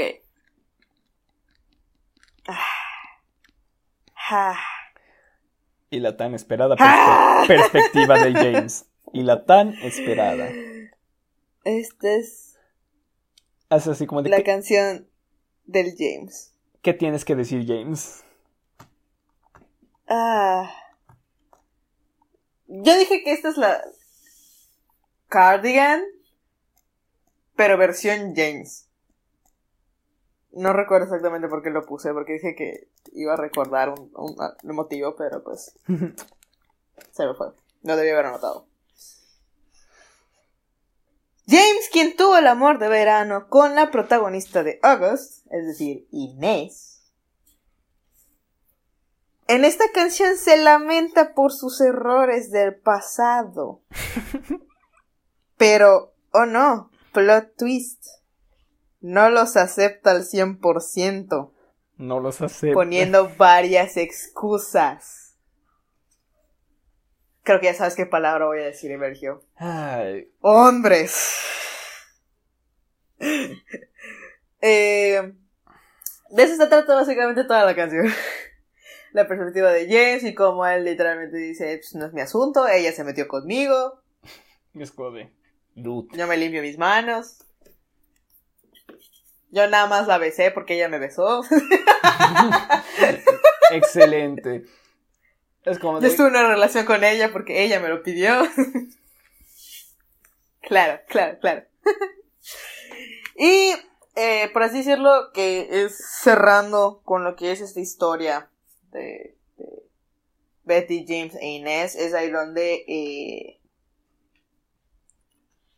se dio a conocer que el nombre de Betty, James e Inés es son los nombres de los tres hijos de Blake Lively y Ryan Reynolds, quienes son muy amigos de Taylor Swift.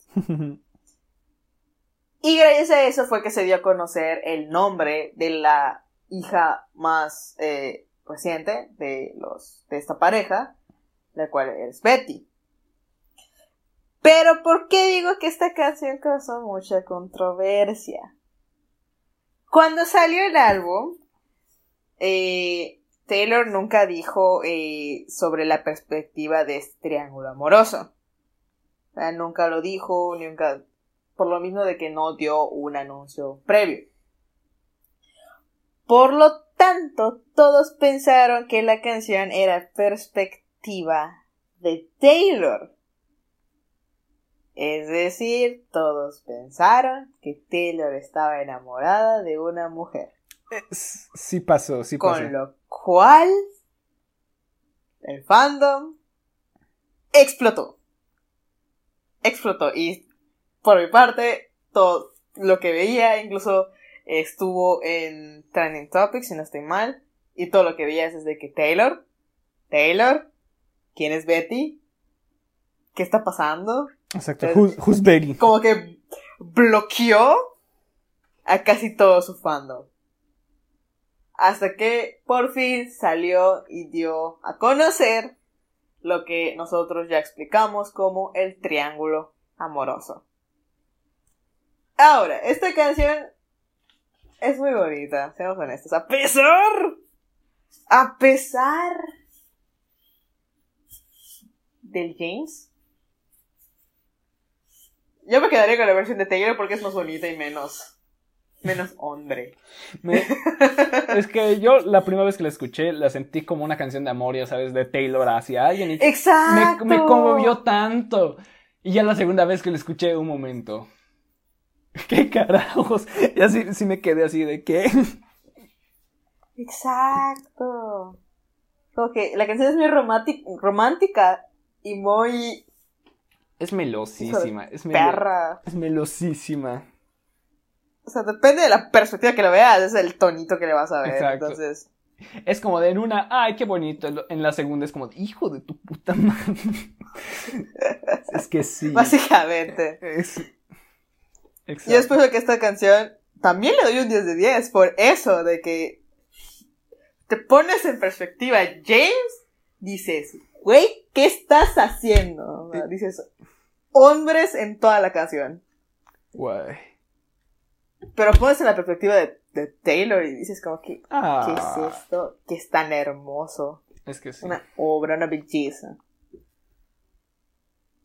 Lo cual bloquea medio fandom, pero bueno. Eh, le doy un 10 de 10, la verdad. Es una canción muy bonita. Ahora sí, te dejo todo el tiempo que tú quieras para hablar. Es que, wow, este es un estilo folk country que es, es de lo más parecido a, a una Taylor antigua, decir verdad, siempre con, como con Invisible String. Que, wow, me recordó una canción es tipo Beatles con la tónica de amor. Que, a la madre, ¿cómo te pega esta canción cuando la escuchas por primera vez y no tienes ni idea del contexto que trae la- eh, lo que es el triángulo amoroso? Te quedas de, Wow, es, es como de. No, es- es increíble. Ahora, sientes cada palabra, cada letra. Y te la imaginas tú diciéndoselo a quien sea que te estés imaginando. Muy bien. Ahora bien. Todo es maravilloso. Y como que. Incluso dije, ya sé qué canción sacar en mi guitarra después de Exile. Viene Betty. Ahora, una vez que viene la segunda escucha, es cuando Todos los sueños, ilusiones, todo el mundo de caramelo se derrite. es que no, no tienes idea de cómo te quedas así como de... La empiezas a escuchar como, con- como James hablando a Betty, es como de... Qué cínico, what the fuck, no, esto es, eso está mal, muy mal. Es como de... eh, eh, Hasta el coro te empieza a sonar así como medio perturbador, es como de... Y yo de... Un psicópata, what the fuck, no, sí, está muy loco este James. Ahora bien, es que la- cuando sube de tono al final, la primera vez es como de, es un verdadero clímax y es como de, wow, hasta dice cardigan y es como de, la unión, la unión y es, es precioso todo. La segunda vez es como de, ahora entiendo por qué la, la, la canción se llama cardigan, a decir verdad, y es como de, demonios James, demonios.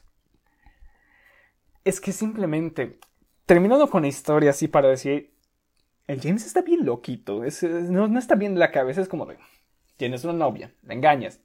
Ah, e- ella se entera por la otra persona con la que la engañaste y es como de, ahora, hola, que, eh, eh, hola, me voy a parar en tu fiesta, me besarías enfrente de todos tus malitos estúpidos amigos y es como de, ¿qué estás diciendo, James? Creo que el mensaje no se, entien- no se entendió, ¿verdad, hijo?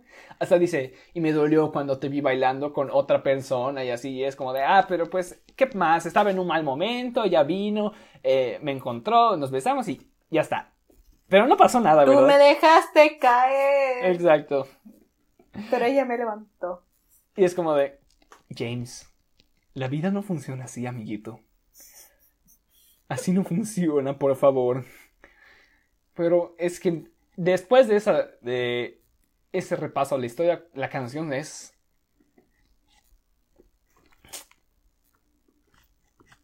no hay palabras para describir lo que significa esta canción. Obviamente, el lyric video, o más bien la imagen que tienen de para, el, eh, para el- eh, la canción, obviamente es la del álbum. Por algo será. Taylor sabía que esta canción es como de la va a petar. Y lo petó. Porque mi calificación, por primera vez en mucho tiempo, le voy a dar un 10 de 10. Pero por esta mezcla de emociones que pasó entre la primera y segunda escucha.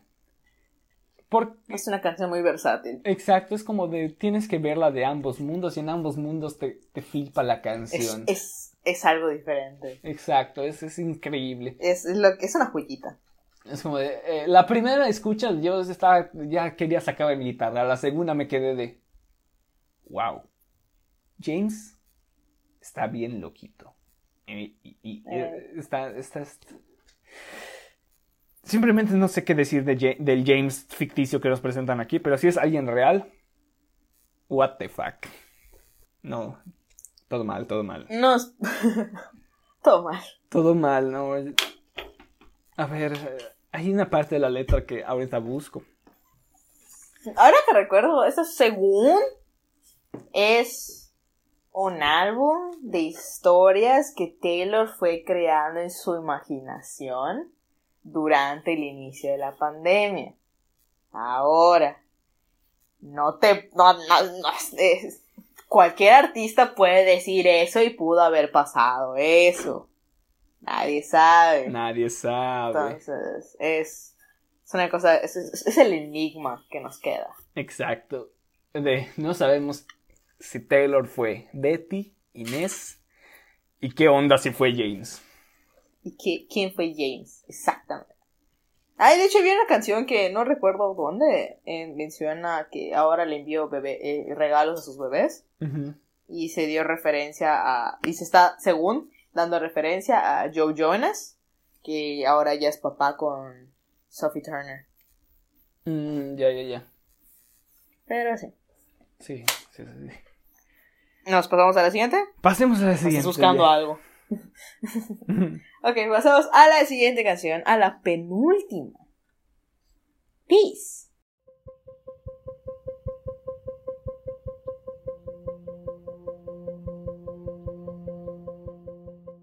Una canción que igual no voy a tener mucho de qué hablar, porque pues mm, es breve pero conciso. Es una canción que a pesar de las adversidades, ella buscará la manera de darle paz a su pareja, ya que ella es una figura pública. Algo así. Es lo que se salió de lo que es la explicación de la canción. Lo cual solo tengo unas palabras para decir. Pensarlo dos veces antes de dedicarlo. Dos veces. Tres veces si es necesario. Piénsalo dos veces. A esta canción le doy un 7 de 10. Fue una canción me. Un- Me, me, me recordó mucho a Mirror Ball. Entonces, eh, no tengo nada más que decir. Siendo honesta. Pero, sí. Es una canción muy bonita para el mensaje que está dando. ¿Tú qué tienes que decir, Belillo? Pues es. Igual no tengo mucho que decir porque la canción ya por sí sola te lo, te lo debe, de- te va a explicar todo lo que consiste. Es algo diferente a decir verdad. Sí, me, me- me- hay varios puntos en este álbum que dije que, eh, que pensé que el álbum iba a tomar otro rumbo y este es uno de los en los que sí dije, "Mm, me gustó este nuevo rumbito porque siempre es la misma tónica del álbum. Hay que aclararlo, pero se escucha diferente. El mensaje es claro y muy tierno. Es es una canción que te busca conmover y empatizar con lo que es Taylor. Y pues como dice Elena, por favor, antes de dedicar, piénsalo dos, tres, cuatro, cuantas veces quieras, pero por favor, no Piénsalo. no vayas a cometer el error de lanzarla así nomás. Y hay varias en este, en este álbum que igual es como de no las vayas a lanzar así nomás. No, por favor. Incluso amigos, si van a cantar Exile con su, eh, con su exnovio o exnovia, por favor piénselo varias veces. Exacto, yo lo, yo lo recomendé. co- Seguros que no van a llorar. Yo lo recomendé como algo terapéutico, pero por favor, no es mi, eh, a su propia responsabilidad. Pero pues, le doy 6 de 10 porque pues eh, no es canción mala, pero tampoco está como que a la altura de las otras que eh, hemos escuchado, exacto. Sí, no es, no es tan destacable. O sea, acabamos de escuchar Betty. ¿Qué nos estás dando? Exacto. Acabamos de escuchar el opus del álbum, ¿no? Que después de Betty y Exile, como que... Ay, ya no hay mucho que hacer.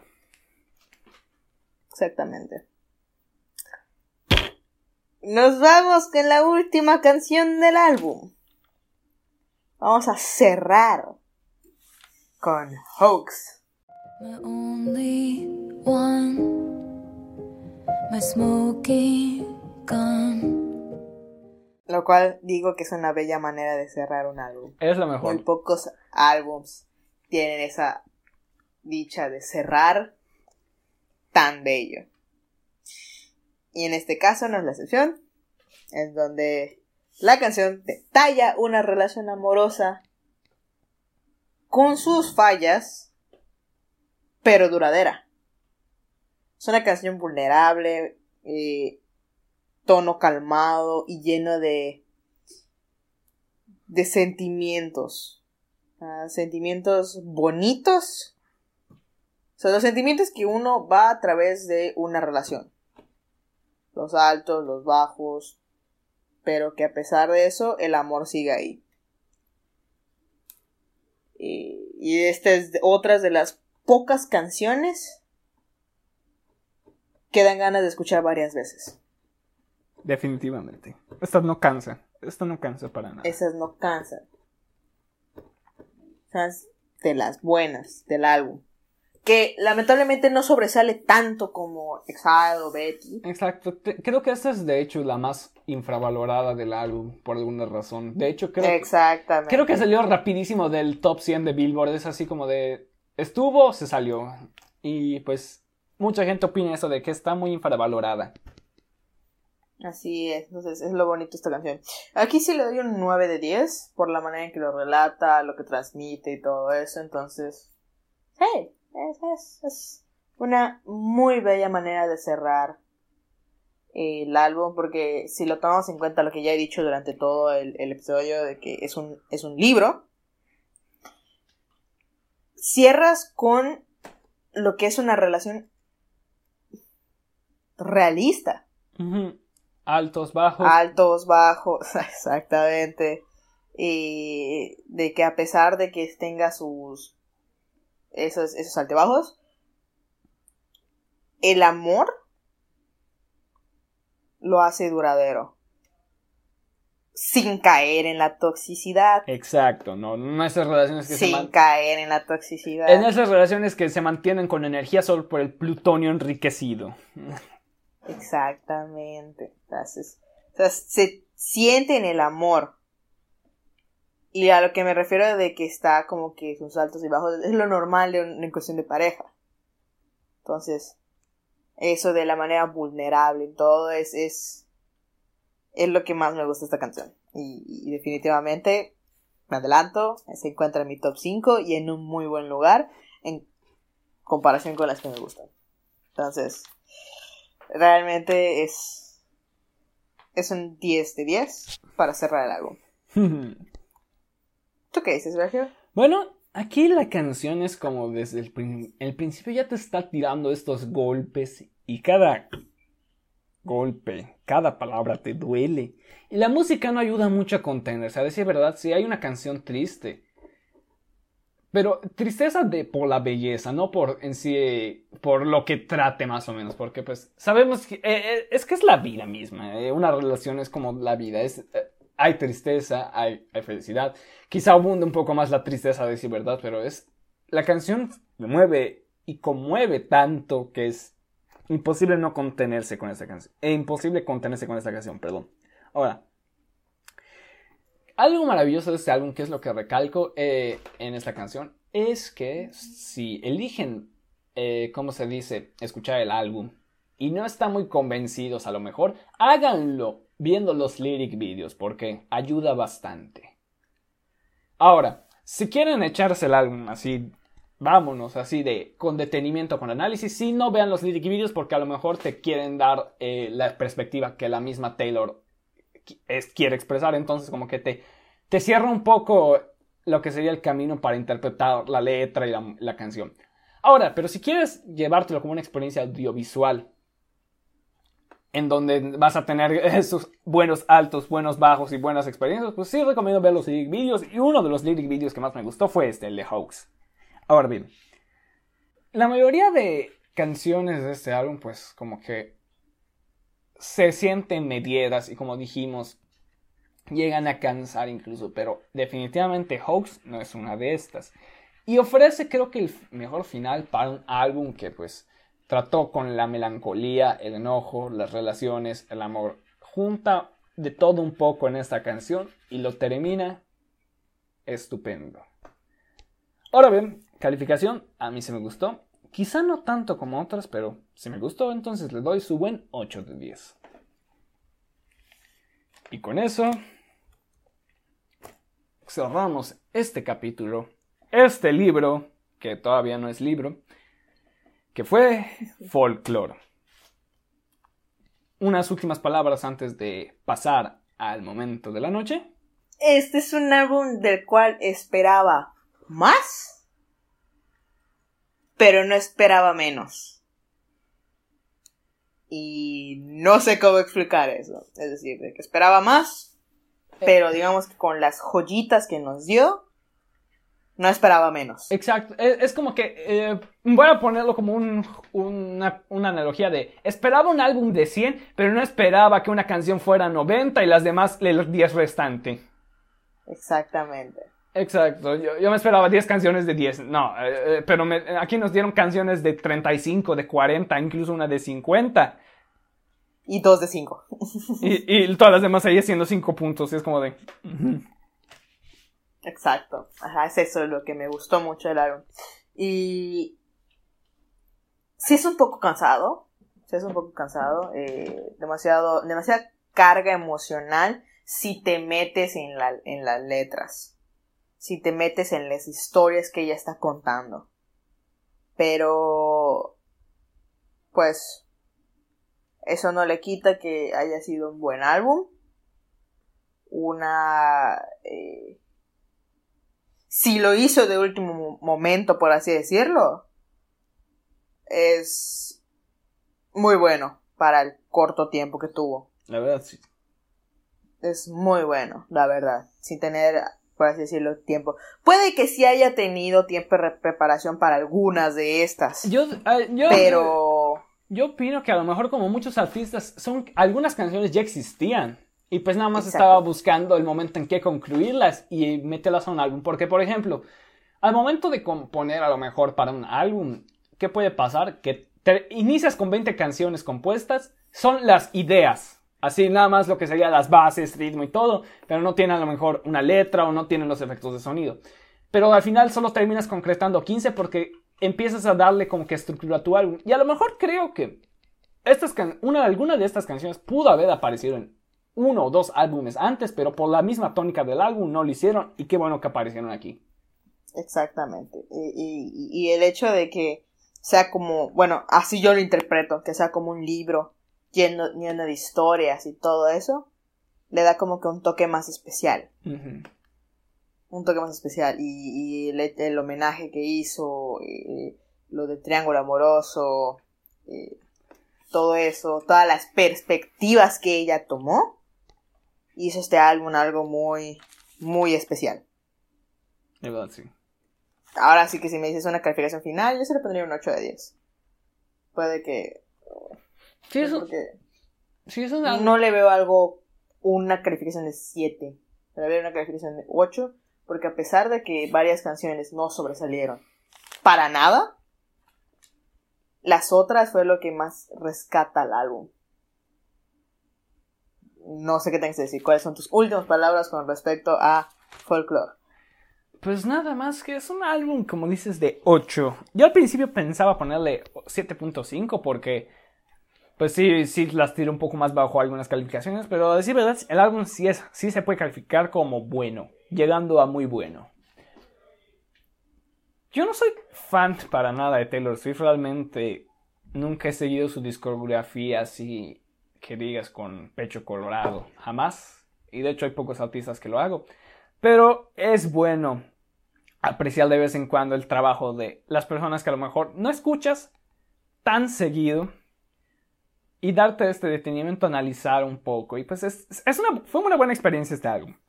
Hay álbumes en, los que lo en, los que nos reímos un poco más o quizá nos parecía que nos pasamos mejor, pero realmente este álbum fue una excelente experiencia, a decir verdad. Tanto escucha como redactar como comentarlo es es bastante. Y si es una recomendación personal, es que lo escuchen, aunque no les guste Taylor.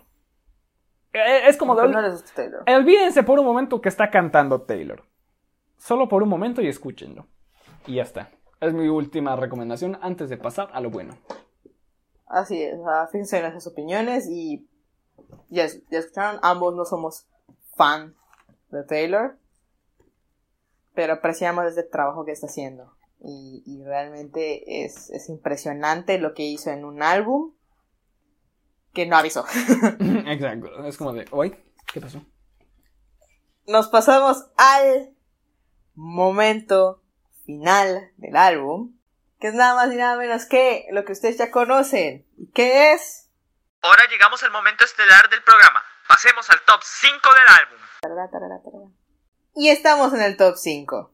¿Cómo manejamos esto? El top 5 es eh, donde estaremos diciendo nuestras canciones, nuestro top 5. eh, del número 5 al número 1 para comparar nuestros gustos y pues decir cuáles son las que más sobresalieron en este Ay. álbum para nosotros. Así es, efectivamente. Entonces, número 5. Muy bien. Sergio, ¿a quién tienes en tu número 5? Número 5. A lo mejor, no tan sorpresivo, a lo mejor sí, que esté, o más, no más bien que esté en el 5, sino que a lo mejor haya entrado en el top, pero es porque, pues, tenía que hacerlo, pues, porque a pesar de que es una canción choteable, eh, es muy choteable a decir verdad, pero sí me, sí me terminó convenciendo un poco. Que es nada más y nada menos que... Mad Woman. Mm, A Mad Woman no la puse más alto, pero tampoco tan bajo.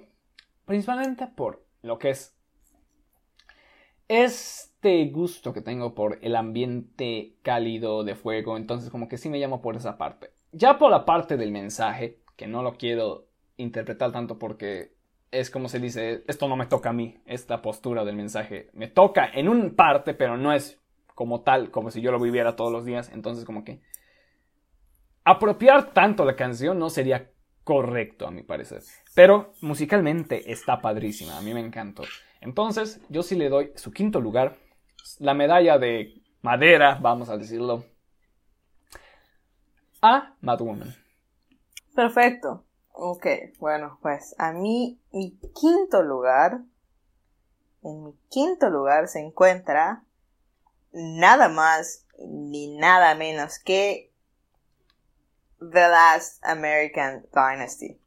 Mm, realmente me gustó mucho la manera en que relató la historia, en la que se comparó con ella, y principalmente cómo terminó la canción, con ella, eh, con Taylor básicamente diciendo que ella va a seguir, eh, como- no sé cómo explicarlo, pero que ella va a seguir de pie, así como lo hizo Rebeca en su tiempo.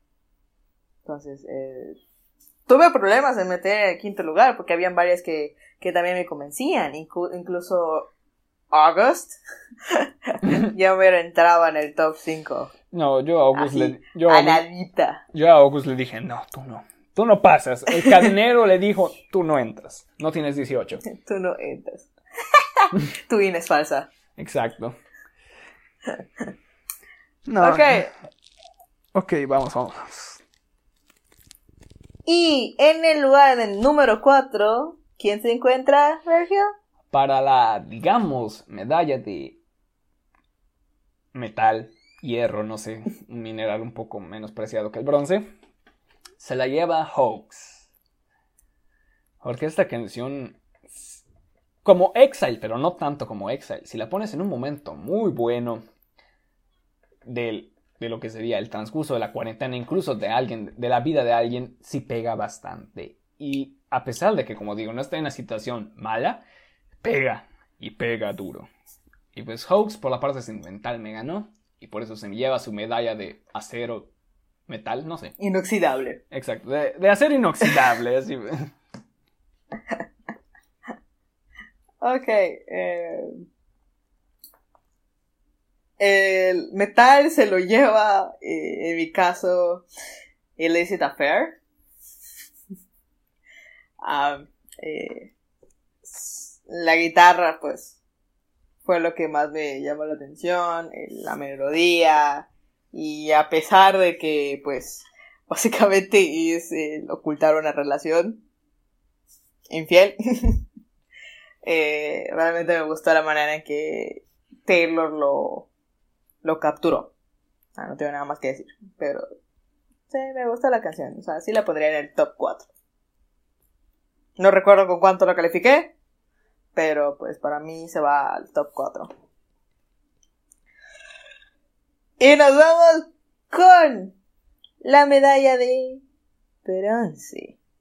De bronce. Dime, ¿quién se lleva esa presea? Muy bien. Esta sí va a ser una opinión un tanto controversial porque a lo mejor muchos esperarían que esté, aunque sea un puesto más arriba, a pesar de todo lo que dije de la canción. Pero la medalla de bronce, ya más o menos después de que diga aquí cuál es la medalla de bronce, sabrás más o menos cuáles son la medalla plata y oro. La medalla de bronce se la lleva Exile. Está muy buena la canción. Es la mejor cita, a decir verdad, a opinión muy general y a conjunto. Pero hay dos. Hay dos que sí dije. Están Se arriba. robaron tu corazoncito. Se la robaron, se, se- se lo robaron, pero así gachísimo. Y a lo mejor hay muchos que dirán, no, debió haber estado en segundo o en primero, pero pues. A mí Exile está, con- está muy contento bañándose en champaña en el tercer lugar para mí. Ok. La medalla de bronce de mi parte se la lleva Hoax. Realmente, ahí sí yo te, te iba a corregir, pero pues sí esperar. Yo sí creo que debería estar en, en- en el top 3. Porque es una manera muy realista. Es la mejor manera con la que cerraron el álbum. Y es una canción muy bonita. Entonces, no muy bonita como las otras. Exacto, no, a nivel Como de- las otras dos, que tú ya de seguro sabes cuáles son mis dos primeras. Ya voy más o menos. Eh, entonces, a este sí le dejé en tercer lugar porque dije, este se tiene que llevar una medalla sí o sí. No fue la mejor de las mejores, pero sí le, sí le doy esa, esa medalla. Muy bien. Ok. Llegamos a los... ¿Quién, quién se lleva la medalla de plata? ¿Quién estuvo a un paso de lograr la de oro? Estuvo no un paso, así, miles de pasos, por, pero estuvo un pasito arriba de Exile, pero mil atrás del primer lugar, a decir verdad. Pero aún así, debo admitir que es una canción que me ganó, pero por un conjunto de varias cosas que se, que la canción no sé por qué dijo. Es como que voy, vamos a hacernos para gustarle a Belgio. Vamos, adelante. Y lo logró. Y es Invisible String. sin duda alguna, ese arpegio, lejos de parecerme cansante, me parece hipnotizante. Es simplemente el conjunto de cuerdas, la atmósfera, el maldito lyric video y todo lo que esa canción en su letra dice que... Vamos, la de plata te la doy, te la doy. No había... Desde que la escuché supe más o menos en qué lugar iba a estar y solo moví uno. Solo moví uno. Pero eso es porque ya sabemos cuál va a estar en el primer lugar. Y déjame decirte que vamos a coincidir con el primer lugar. Creo que sí. A personita que, que piense que estoy mal, lo siento. Pero, mi segundo lugar, que dices, te quería bufetear, Sergio.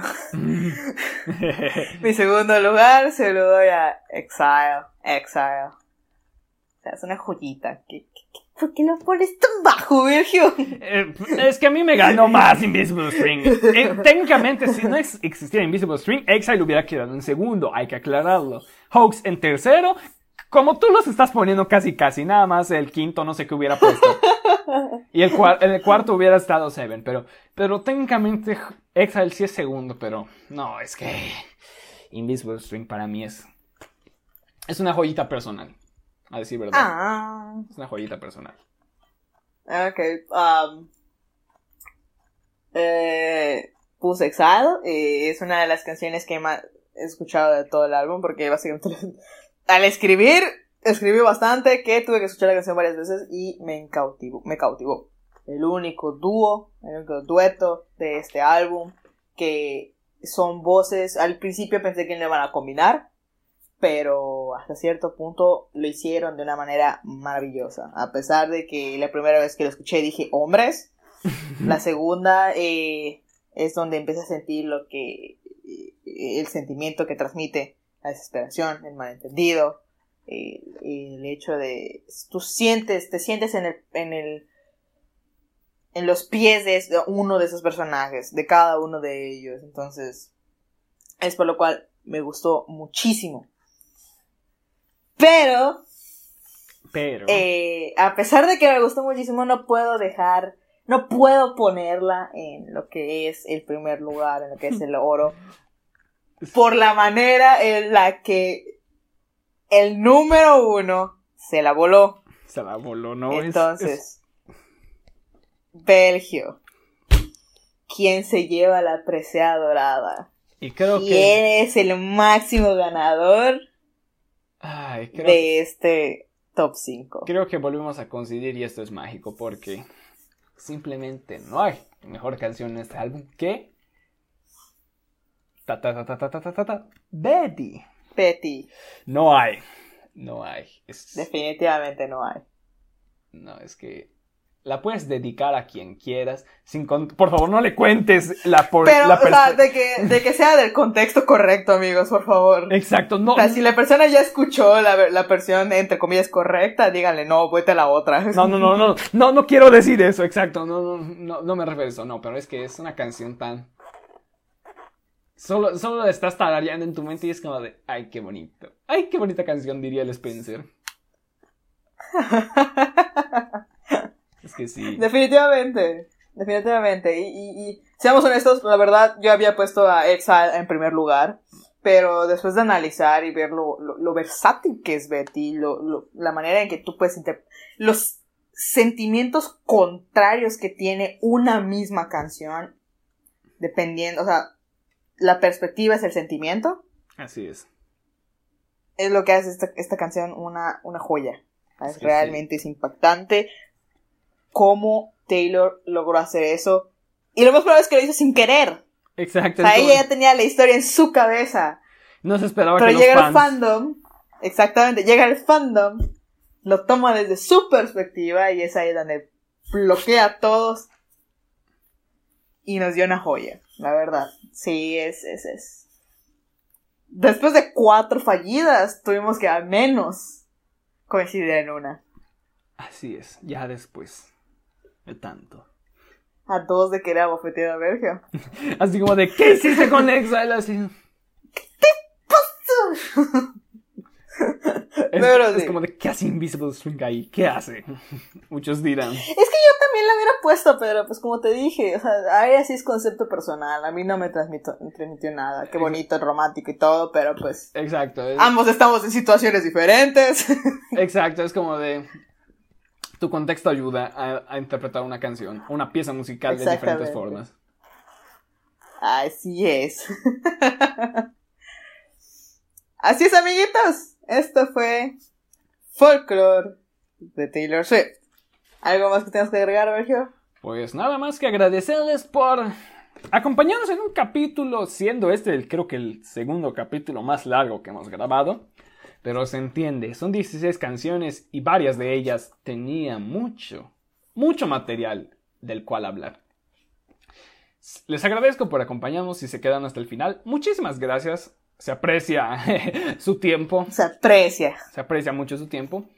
Y sobre todo, pues, recordarles que ya estamos en Spotify, eh, Apple Podcast, también nos pueden encontrar en YouTube como Descomponiendo Podcast, todo mayúsculas.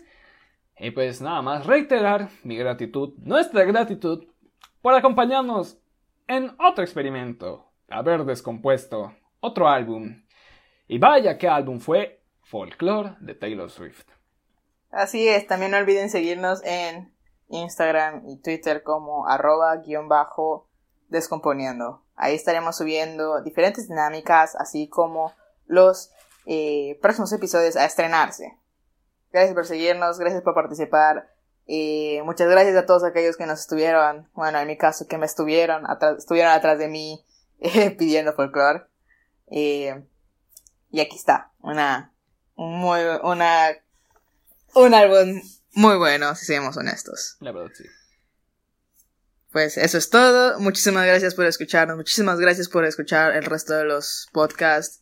eh, por ser parte de esto, este proyectito que tenemos.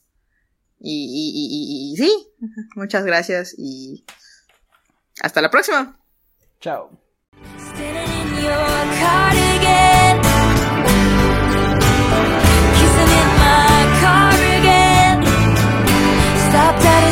light.